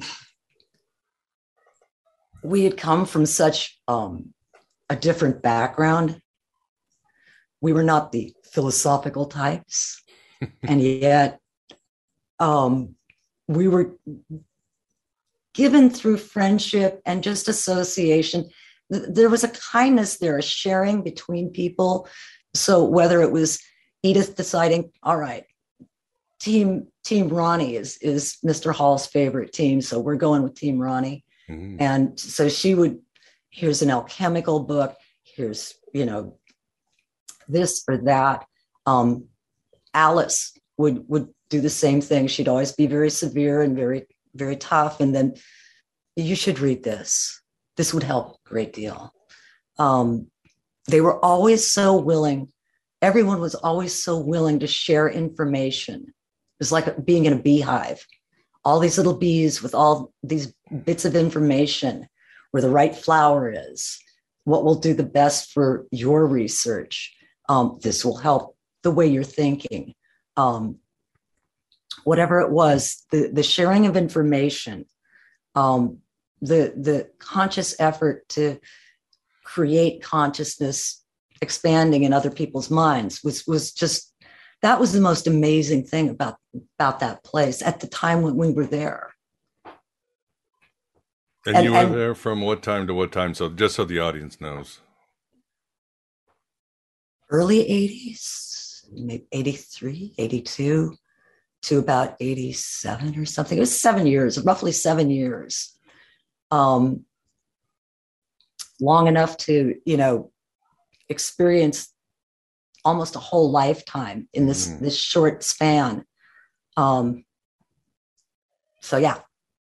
I know, and just uh, Personally, I'm jealous. What an incredible experience. Oh. Like you said, a, an entire universe of people giving everything, like you said, for the expansion of consciousness, uh, finding the wisdom of the ages, understanding these uh, eternal symbols, uh, trying to make contact with higher forms of reality. I mean, doesn't get better than that. I, I, no, it's pretty wonderful.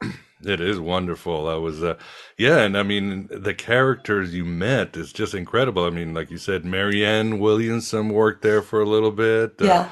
You interacted with Dr. Stephan Hoeller, who I've met many times, who I admire because of his work on Gnosticism and so medicine. Brilliant. Oh yeah. So uh, an incredible experience, but there was also all types of characters. I think my favorite story, and I really hope this is true was uh, Manly told you this. He said that there was a meeting. I'm not sure if it was there where you were, but some lady had to announce that she was the reincarnation of Hypatia of Alexandria. And That's suddenly a- another lady goes, No, I am. And another one goes, No, I am. so that that was a joke. Um, but a wonderful joke. He was always so capable of applying a joke, applying a, a little parable or something, a story. Um, brilliant use of, of stories. Um, you could teach everything in a simple joke or a simple story. He was an artist with that. Always, always could paint or weave the most the most beautiful and telling things without any difficulty, without taking away all the the the intellectual riffraff, you might call it, um, and, and just getting down to the essence, the beauty of the story, and how it applies to the elevation of your soul, ultimately, the elevation of your soul or your intellect. Yeah, well said. And he certainly practiced what he preached. There was one, so many great anecdotes and stories in your book. We could spend a lot of time, but another one that uh, struck me was uh, you guys were at a restaurant and there was some guy being very belligerent and uh, Mr. Hall just went to him and sort of just stared at him and sort of uh, calmed and calmed him down before he got out of hand with his uh, wife. And uh, he told you, well, I just learned this from Apollonius of Tyana. So something like well, that. He, he, he, applied what he learned on others. Well, yeah. I mean, he never looked that man in his eyes. Um, it was beautiful martial arts, actually. Um, he basically took the momentum of his opponent and diverted it um, he he did not confront. He simply diverted the energy. So that man was getting very rough with his wife. Mm. Mr. Hall just stepped in front and looked the other way. The guy kept trying to get to his wife. And every time Mr. Hall seemed to be looking at something else and got right in that man's way. Oh, and he just frustrated the daylights out of the guy. And um, he um because that man couldn't take his energy his anger it kept getting thwarted. It eventually turned inward. And he saw his behavior was out of control and he calmed down. But the story actually was that ronnie and i had been reading about apollonius of tyana. Uh, and we thought it was a bit of a stretch because the story went that um, he stopped a riot simply by holding still, by standing still and just being calm in the middle of all this chaos going on around him. Now, you know, we kind of kind of thought that's a stretch. You know, you can't stop a riot. People are excited, things are burning and blowing up. Um, not one person standing still cannot stop a riot. Well, we were planning that evening to ask Mr. Hall exactly about that. How mm-hmm. does that really happen? That's that can't, it's a metaphor, right? and never got to ask that question because we watched him do just that. Um, now, that's kind of the, the synchronicity that Mr. Hall had. Um, was he reading our minds that we were going to ask the question and he he created an example for us to see well it makes a good story that it was like that. Um, coincidence little bit of coincidence definitely.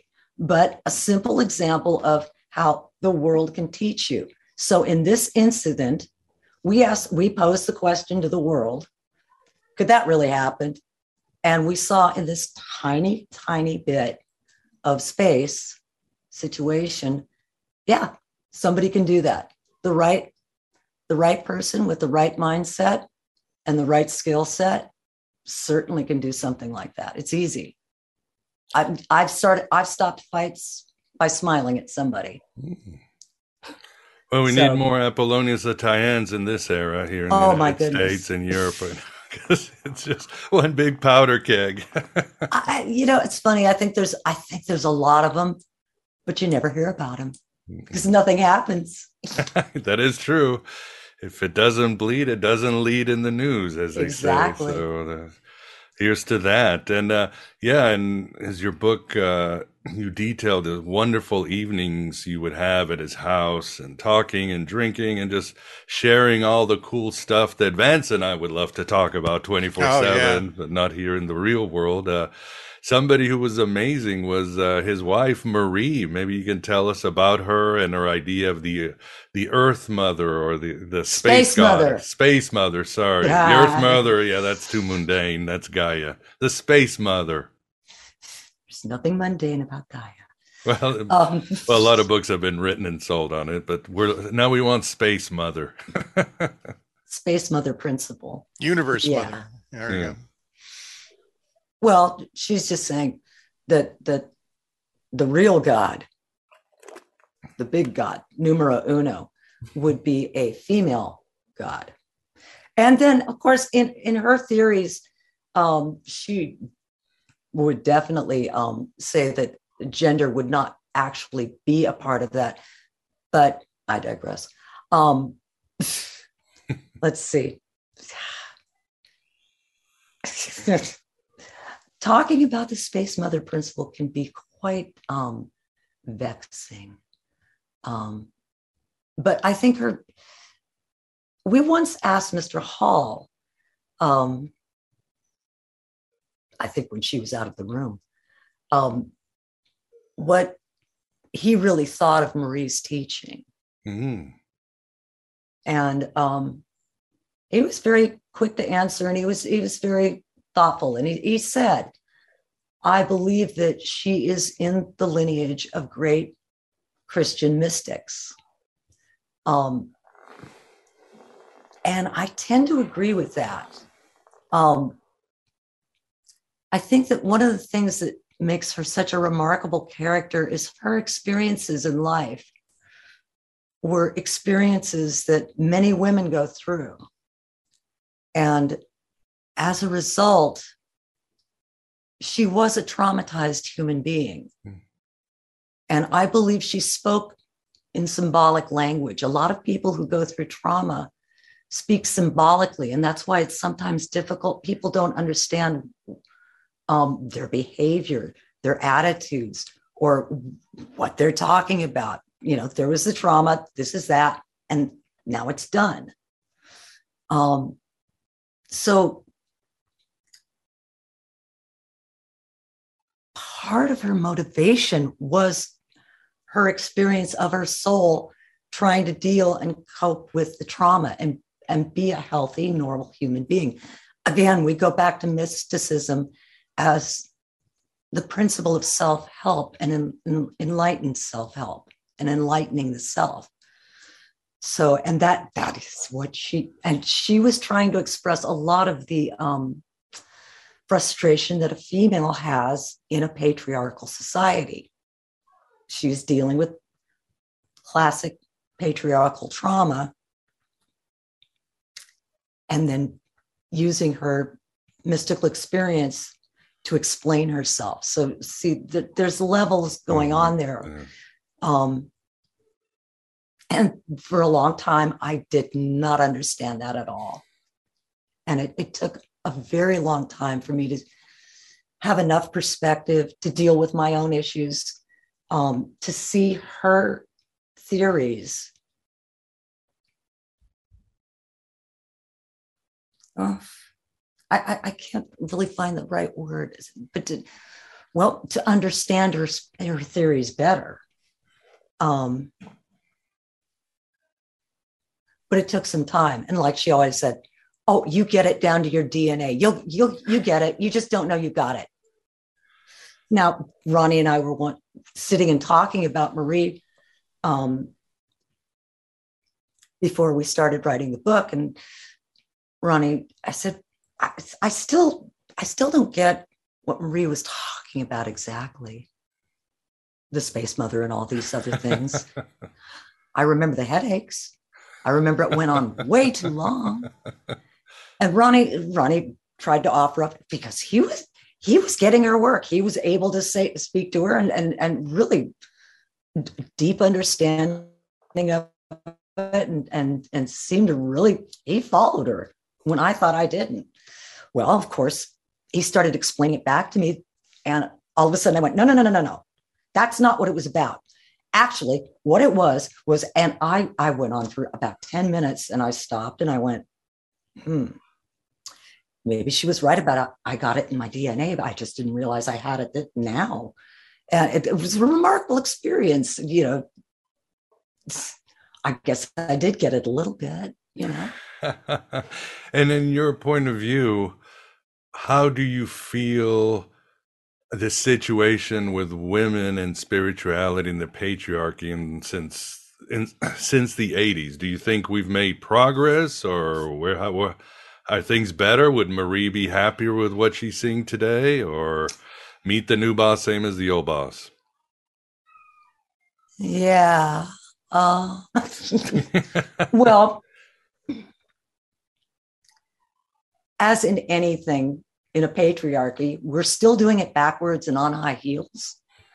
Um, now, the nice thing is there is a little bit more um, freedom, mm-hmm. but being denied a seat at the table when it comes to intellectualism, uh, spirituality, um, has definitely been an obstacle to overcome. And um, it's kind of wonderful when you go through social media, you can see that there are a lot of practitioners now mm-hmm. And um, female practitioners. And that is really wonderful because they're they're going back and saying, uh, we have a tradition. And you know, when we don't get um, thrown into dest- destitution or or burnt at the stake, um, we can now acknowledge that and and in it. Um, so that's kind of rewarding, and I think I think Marie would be very proud of the ladies for that. And I think she'd encourage more equality, and she'd probably scold most of the the men as dusty old men with dusty old books. I thought was charming. Yeah, yeah. Well, there's definitely been a, a, lot of movement, especially the rise of Wicca, witchcraft, and other things. But like you said, mm-hmm. uh, we talk about Hypatia of Alexandria and Marianne Williamson. We need about a hundred more every year. I think that would be uh, the more the better. So we can change. We can change the game. I think things are yeah, moving I along. If, I think if the just open the door, let everyone in. Yeah, would be yeah the right way to do it and understand that you know yeah our case is a great example um, just because someone is not um, book learned doesn't mean they don't have soul knowledge mm. and um, combining the two has always been such a marvelous um, marriage alchemical marriage even that is true. And Vince, what do you think, or do you have a question? Yes, I was. I, yeah, I was wondering. Um, um, what what what was Mr. Hall actually like? Did you talk to him a lot? Did he tell you about his theory? Did he um, do anything magical and mystical, you know, or was he more of a studious person? You know, because, uh, you know, as far as the secret teachings of all ages, you know, it's clear that uh, he had, you know, a lot of knowledge and research capability and so forth. But um, I was always wondering, um, as I read it, was he a practitioner? Did he manifest things? You know, that's what was kind of, what's the feel you got um, uh, from that? Were you exposed to that? Mr. Hall was um his he told us his practice, his daily practice, you mean his spiritual practice, was the work he did in service to people. Um, his greatest teachers and where he got the most benefit was relating to people, talking to people, listening to their problems, um, listening to their triumphs, listening to their failures, and and learning what made people people. Um, his practice practice was his work. Um, he loved sharing knowledge, so doing pamphlets, um, doing lectures, sharing the knowledge that he had learned through the years um, was his greatest joy. Um, as far as I really regret I never saw any of the sleight of hand because apparently he was really good at sleight of hand, basic magic parlor tricks. I always wanted to see that. Um, but it was never like that. It, it was, um, he was very down home. Um, he would much rather describe to you a thing of art and why it was significant and how beautiful it was because of the way it is. Um, the way that that spurred someone to do something great in literature um, how it was always um, teaching through example of hard work, keeping things light. The man always had a joke. He always had a nice story. Um, it was it was not you know if if you asked him a question you know that was difficult he would definitely appropriately respond to the question and try and be an, as honest and direct to you as, as uh, he thought appropriate and, and he could be. Um, he would definitely say, I do not understand that easily without any ego about, I, Manly Hall, and I know everything. He was not like that at all. Um, very, very human, very, very kind, very, very funny, very gentle. Yeah. Did he have a private practice with individuals as well as doing lectures and so forth? I mean, did he make appointments with individuals, counsel them spiritually? Yes, certainly. Ah. Yeah, yeah. Um, Masons oh, would yeah. often the, the yeah dusty old masons. That's another. um, Marie just knew how to deflate everything. So I think partly maybe it was Marie. It's like none of that, none of that. Um, That's ironic. That was a big part of Mr. Hall, right? I mean, all the he loved old manuscripts and traditions, and and you know the the spiritual yep. things back into you know the Greeks, the Romans, you know. The, yeah, because it's cool. It's yeah. cool. I mean, like to draw the lines between the civilizations, right? And the practices and yeah, astrology, alchemy. And here's Marie saying, "Oh, you know, yeah, that's the old that. stuff." Look, I, I've got I've got a religion for you. It's ten times better than this. Let's go with mine. And he was like, "Okay." he, he, liked her theories too, obviously. Well, what were hers? I, I, I haven't heard about her or, or what her theories were. What what's the essence of what she uh, what she was you know what her teachings were? Well, she she would say that um, the thing that was beautiful about the space mother was that she was so loving that she allowed all the other gods to forget her. Mm. And by doing that, she gave them freedom to evolve and to perfect. And that was her greatest, that was the greatest gift that the Space Mother gave. Um, she and and she adjusted for everything um, whether it be patriarchy and why it's evil. Um, Lucifer would be redeemed. Um, it, it, it just went on and on. It's it's that's a lot. There's a lot there.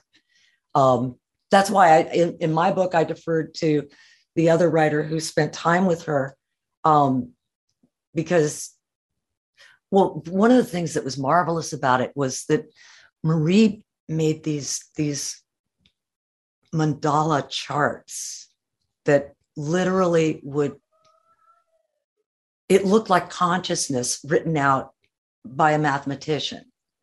Um, they were remarkable. They were beautiful. And yet so everything had a meaning meaning everything had a point um, and it, it, was so intricate wow. and so amazing and it really was like looking at consciousness written down. Mm-hmm. Are these around anywhere anymore? yes, yes. Um, uh, the lady whose name I cannot remember brilliantly, um, that's in the book. I do mention her in the book and her book. Um, she was given complete access to Marie and the works, and she, um, um, I think, copied the charts that Marie did. Awesome. I um at the same time, obviously it was a wonderful universe, the Philosophical Research Center and everything that uh, Mr. Hall had built. But at the same time, we talk about trauma like Marie. Those of us who are seeking often come from a place of trauma or we're just outcasts. We're searching. We don't fit in. We're mm-hmm. the misfits and the the drug addicts and those who have been uh, through several ringers in our lives. Is just who we are. And so that must have been interesting because it must have been a place as you say where there was a lot of broken souls seeking and I'm sure you saw many of these souls were not going to get better. They were just going to sort of work their trauma and seek, and oftentimes it got worse than better.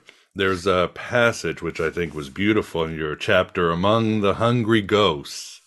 And you write, And so I met many casualties of spirituality gone wrong, the seekers of wisdom who were actually seeking dominion the ceremonial magicians who opened portals they could not close into realms they could not understand, the positive thinkers whose shadows erupted into inexplicable negative predicaments, the prosperity teacher who never really succeeded at anything, the humble Christian obsessed, obsessed with self aggrandizing missions, the white men convinced there were gurus of Eastern lineages, the paranormal, paranormal researchers who discovered entities that would not leave them alone, the psychics who could not shut down the reception of the thoughts and feelings of others, the hucksters repackaging metaphysical teachings as personality cults. What a world of cliques, competition, and manipulation was revealed.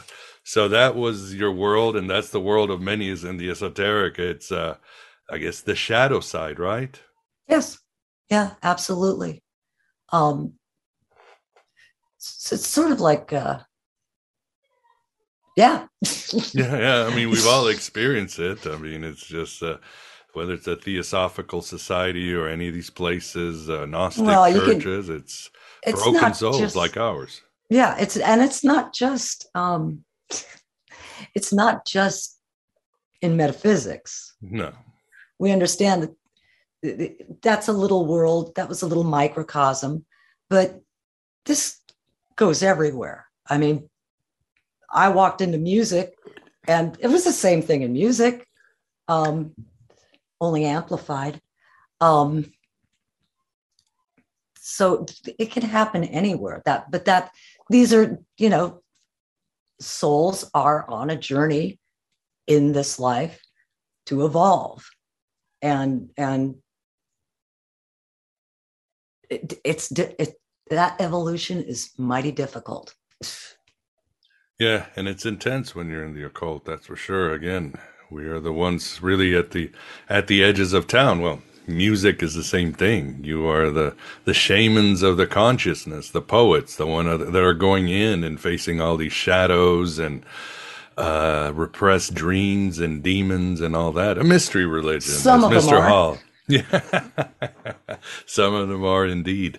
And uh, towards the end of your relationship with Mr. Hall, it must have been very, I'm sure, very bittersweet because uh, I know in one part, Mr. Hall talks about no good deed goes unpunished. And he almost, it's almost like he saw his fate and kicked you guys out. And then soon later, he sort of, uh, things ended. So it must have been really hard. Do you look back and wonder why it happened or it was just meant to be? I mean, it's again, it's, it's almost like Mr. Hall saw something you didn't see, but it seemed like it was inevitable. But was it? I go over that part of your book a lot. when Fritz took over. Um, Oh my God, I'm so nervous. I'm so sorry. No, you're doing great. um, it's my first interview. Awesome. Um, but let's see.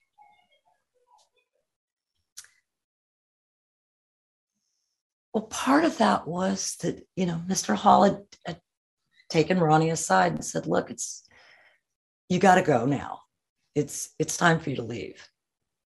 Classic, you know, of course, Ronnie was like, Oh hell no. Yeah, I'm just getting warmed up. yeah, this this might be a test to see if I'm loyal or something. Is like, Mr. Like, no, uh, you, you need to go because I'm getting up there in years. If you haven't noticed, I'm in my 80s, mm-hmm. and um, so is my flock. Now we're all going to be leaving. We're all checking out. You've got to face the reality of the situation here, son. Um, we're all going to die. We're really old. And you don't want to be around here for that. You're, you two have a whole life in front of you. You both need to get out. Now, we did not take that invitation up too quickly. Um, and again, naturally, we we felt pretty comfortable there. We we liked being there. That and that experience improved our lives. But at the same time, he made a good point. You know, there were going to be a lot of deaths coming up really fast, and so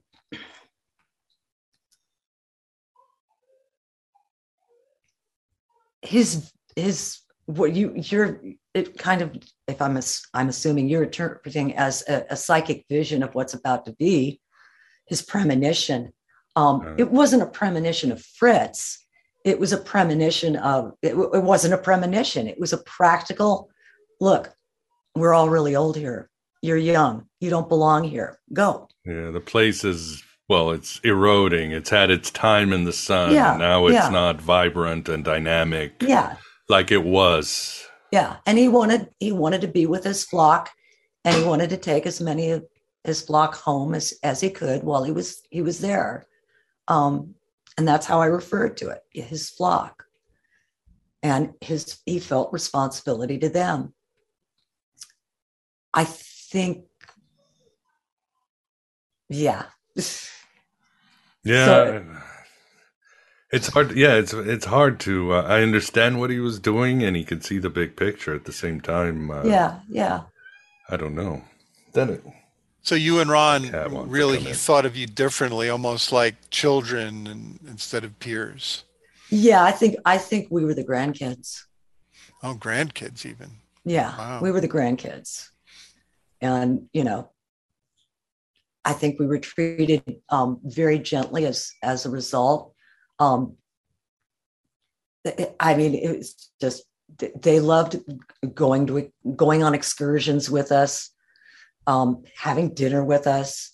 Um, just very nice social homespun, you know, simple simple pleasures. That's that's why I put the recipe in the in the back of the book. Zucchini like, pancakes, yes.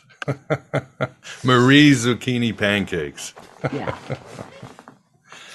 Because it's not just off the box, there's more. Mm. Every chef. I'm definitely, definitely going to try them. And I was wondering about this, and of course, maybe Vance wants to to give his uh, opinion too, but there was a time when Manly P. Hall was really at the top of the occult world. In fact, he was a bona fide celebrity. Period. I mean, wine yeah, and dine. Yeah. Everybody knew him. He he broke so much ground when it came to his research into the occult, mythology, mm-hmm. history. I mean, I read the Secret Teachings. I think summer of 2020. I did some work on it, and I was just flabbergasted about how much information can be put in such density with such accuracy and it all just tiny print. Yeah and he just but he takes you on this perfect journey throughout history without missing a single beat of what's going on whether it's a you know the 15th century with queen elizabeth and all this it just keeps going and the artwork is just sublime. But at the same time he doesn't he evanesced or he has evanesced and it seems like others who also came at his, you might say, in his category, at his level, you, you know, uh, Aleister Crowley, Carl Jung, uh, Rudolf Steiner, they are as popular as they are ever, and even getting even more popular in these days as, you know, the traditional religions are, you know, fading and the occult is more popular in the internet.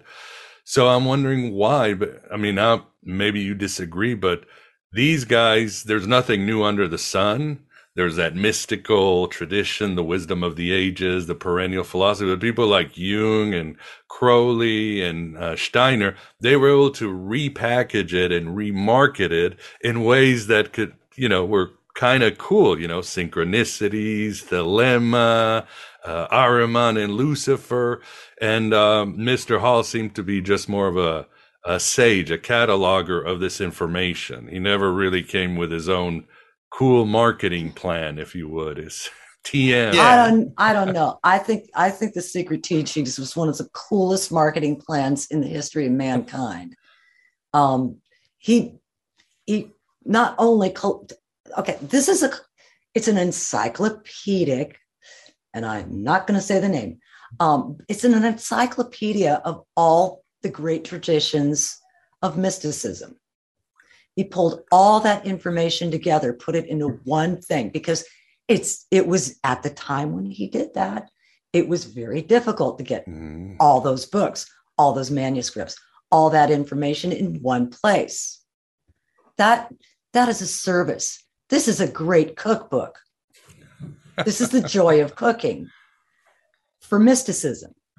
Yeah. So having done that, he also did that um, he was he was kind of broke. And um the story as i i recall it is that um not only did he assemble all this information into this giant book he sold it during the great depression mm. and managed to stay afloat as a philosopher. Now this is the difference. Carl jung he's a psychologist steiner i don't know what he did um, I don't know what he did for a living, but we could also include um, H.P. Blavatsky, another one of that level. That you know, her book is cataloging all this stuff, even in Atlantis. But uh, so, but for Mr. Hall, um, it was really doing a service to, to, to the students of all ages who wanted to understand about mysticism and philosophy. He was a philosopher. It's, you know, uh, on the resume, how does that read? Hi, I'm a philosopher. I'm going to wait tables. yeah, yeah I'm an actor. I'm doing this for a living right now. Um, it, it, it, difficult to make a living. Um, I, I think he did rather well with it, um, considering there, there's not much um, work for philosophers. So yeah, I think you hit it on the head. Making the ordinary extraordinary. He made this. Uh, there's a tagline in my show, bringing ancient mysteries to a modern meeting. That's what he did. He brought this ancient, seemingly archaic, out of date meaning and made it exciting and relevant for you know the 20th century and the 21st century. I mean, I mean that sparked so much. What do you think, Vance? Well, I think he was a um, a pillar of sanity in a, in a in an era of a lot of weird spiritual stuff, and it was going all over the place. And uh, you know, you, could you could come back to you know uh, the the secret teachings, and you could get a perspective. You know, you know how H.G. Wells wrote a big history of you know humanity, right? The um, I forget what the title of H.G. Wells, but he had you know H.G. Wells wrote this big long history. Well, uh, I always thought of Manly Hall as somebody who actually, you know, did that for the, um, you know, spiritual realm. You know, he, he, he unfolded the history, and so you could get a, a, decent perspective and not get carried away. And I always thought he didn't have a dog in the hunt where he was pulling you in one direction or another. Right. Um, you know, so uh, that that was always my impression as as far as you know. I, I I remember it was way back in the '80s when I when I read it. So it's become part of me. You know, the things that I read have become part of me. but I think that's that's the whole purpose, isn't it? You know, I'll, instead of you having to search blindly through thousands of books and ideas and, and writers and blah blah blah, um, here's one big book, big book, and um,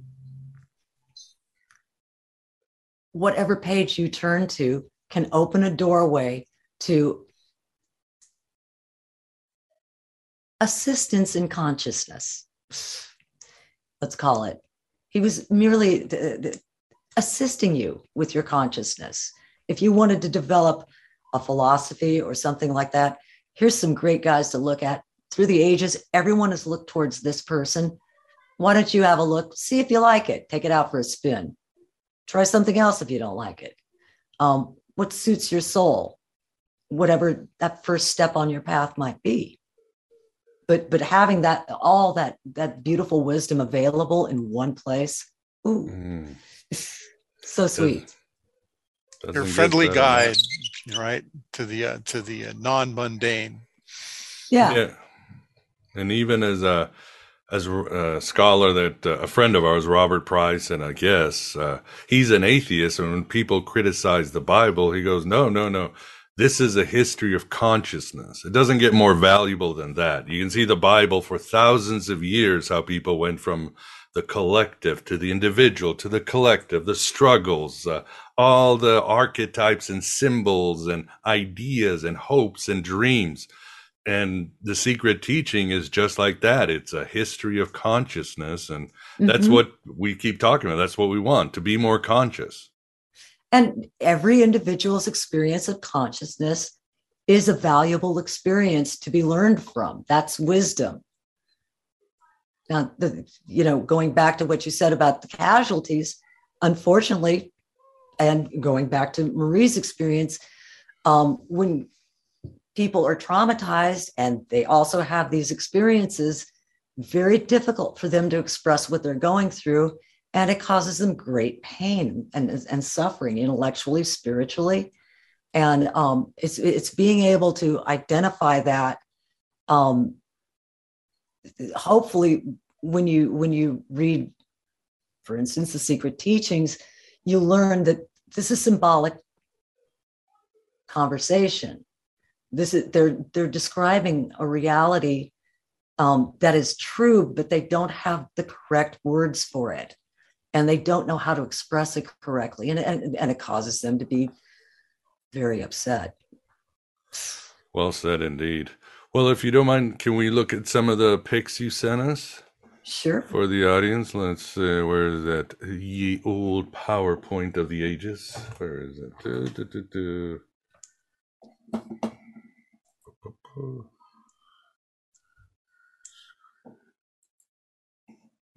Okay.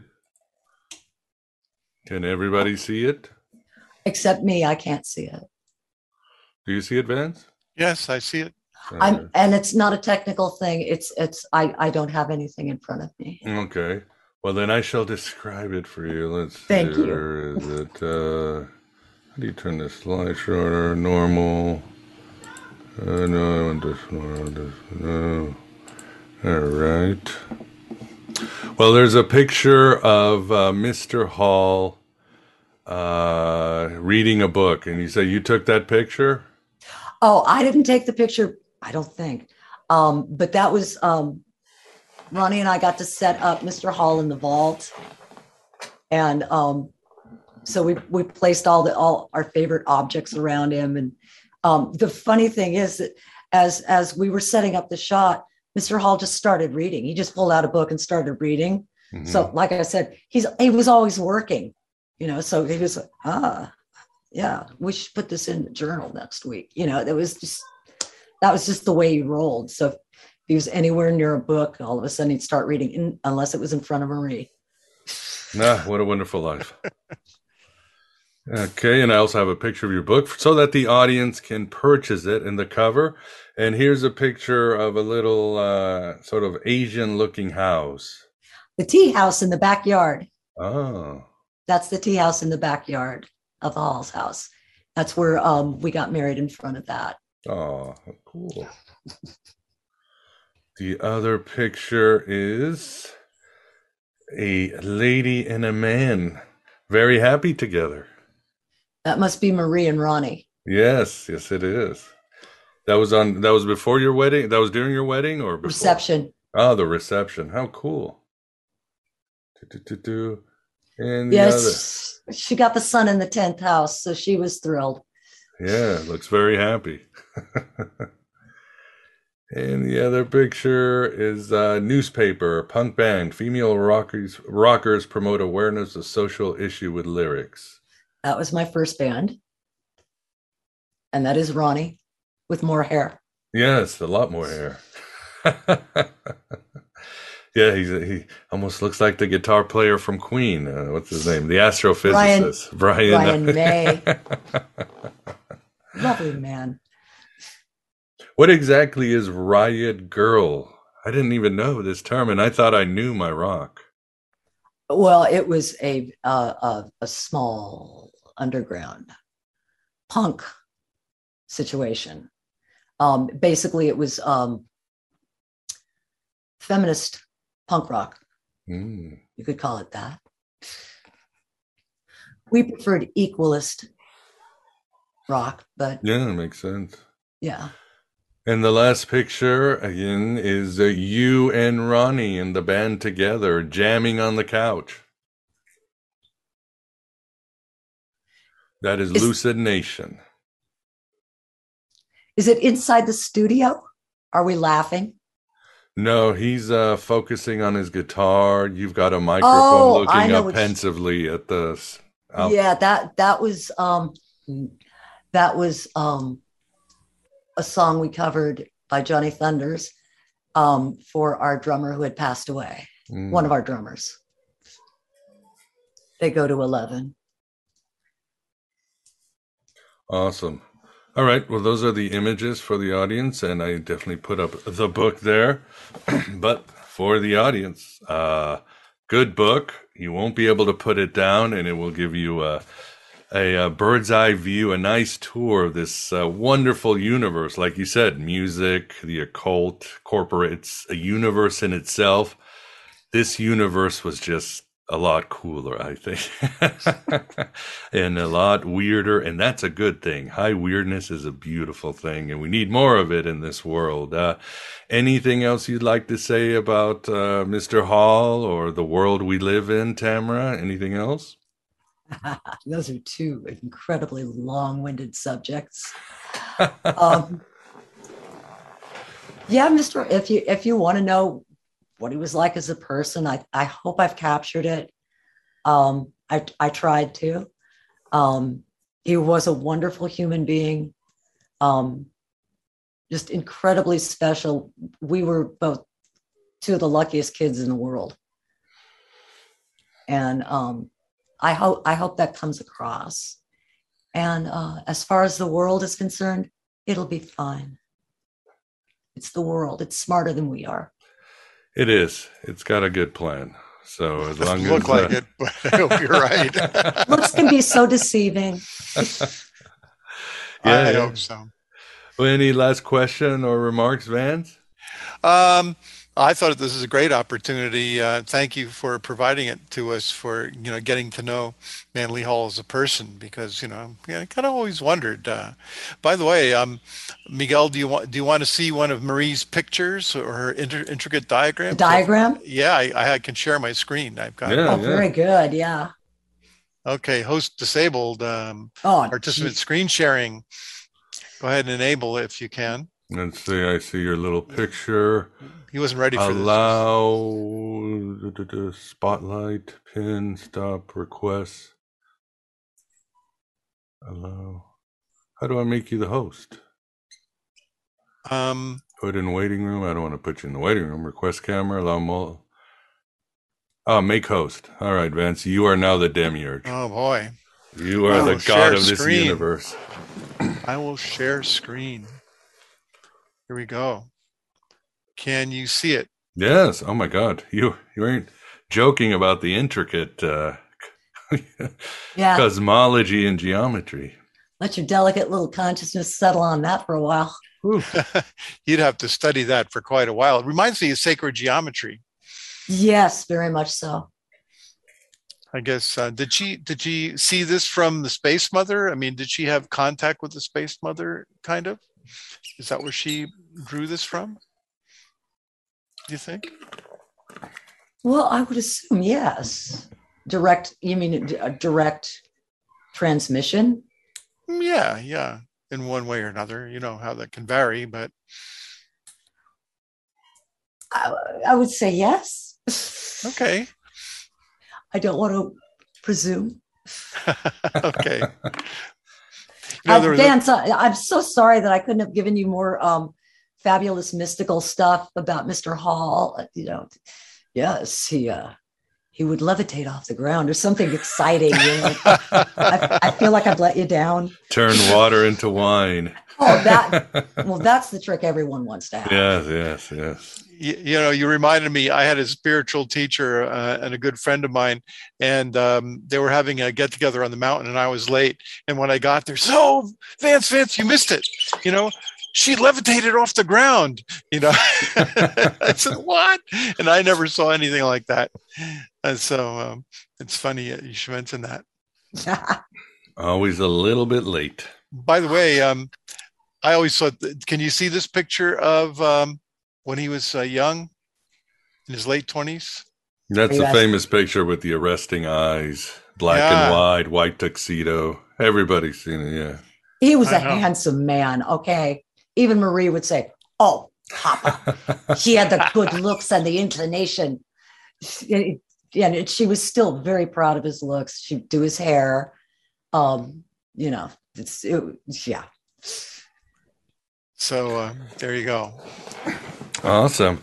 Well, it's been a great conversation. Uh, I'll have this on the show notes if you want, but uh, if you, for those who want to listen on audio, do you have a, a, website or anywhere they should go beyond closest bookstore, Amazon to find your book? Do you have a general website?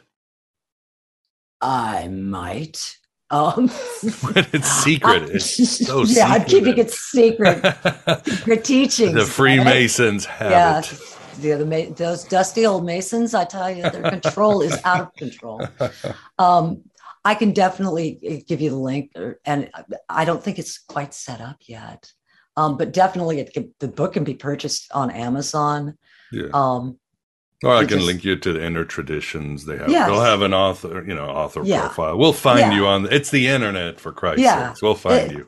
We're there. We're there. Somewhere, somewhere. Oh, or Lucid Nation or somewhere. I'll, I'll get some good links going. So, but this has been a great conversation again for the audience. Uh, if you are into the esoterica, Manly P. Hall, want to understand occult LA, LA, theosophy, if you just want a good read about human nature, struggle, and uh, how these things uh, grow and disappear, if you would, uh, the human struggle, the hero's journey, I would definitely get making the ordinary the extraordinary. Highly recommend it.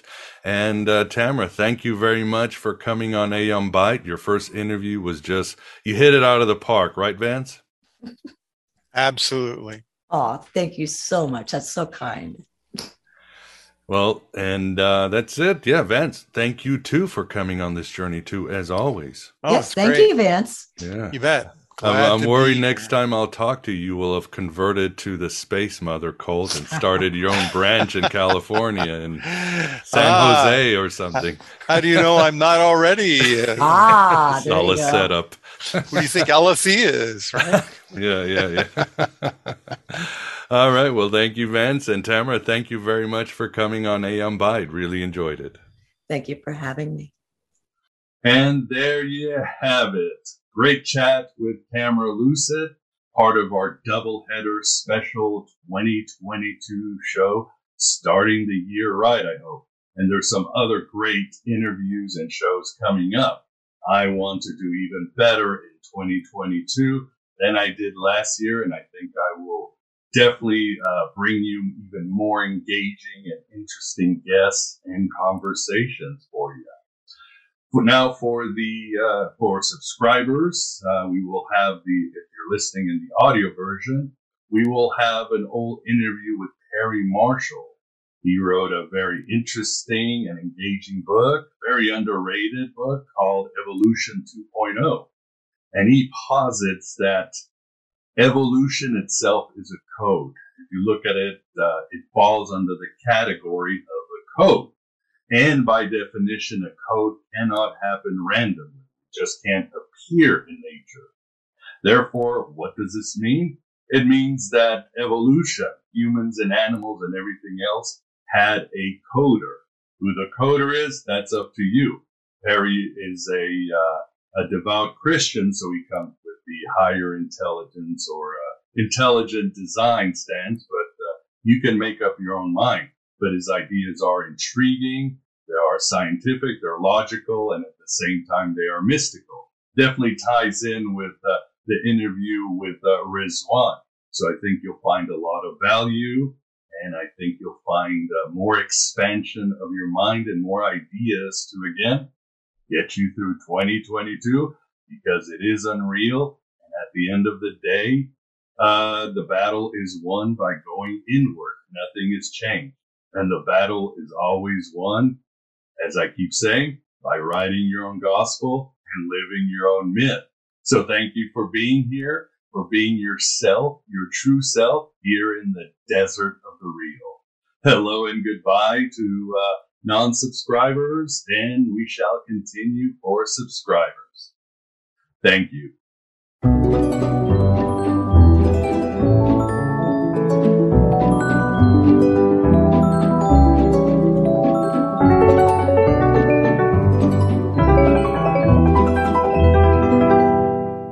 Parker, our purpose is simple. We want to make the world a better place by working more efficiently by using more sustainable practices, by developing better technologies, we keep moving forward. With each new idea, innovation, and partnership, we're one step closer to fulfilling our purpose every single day. To find out more, visit parker.com/purpose. Parker, engineering your success.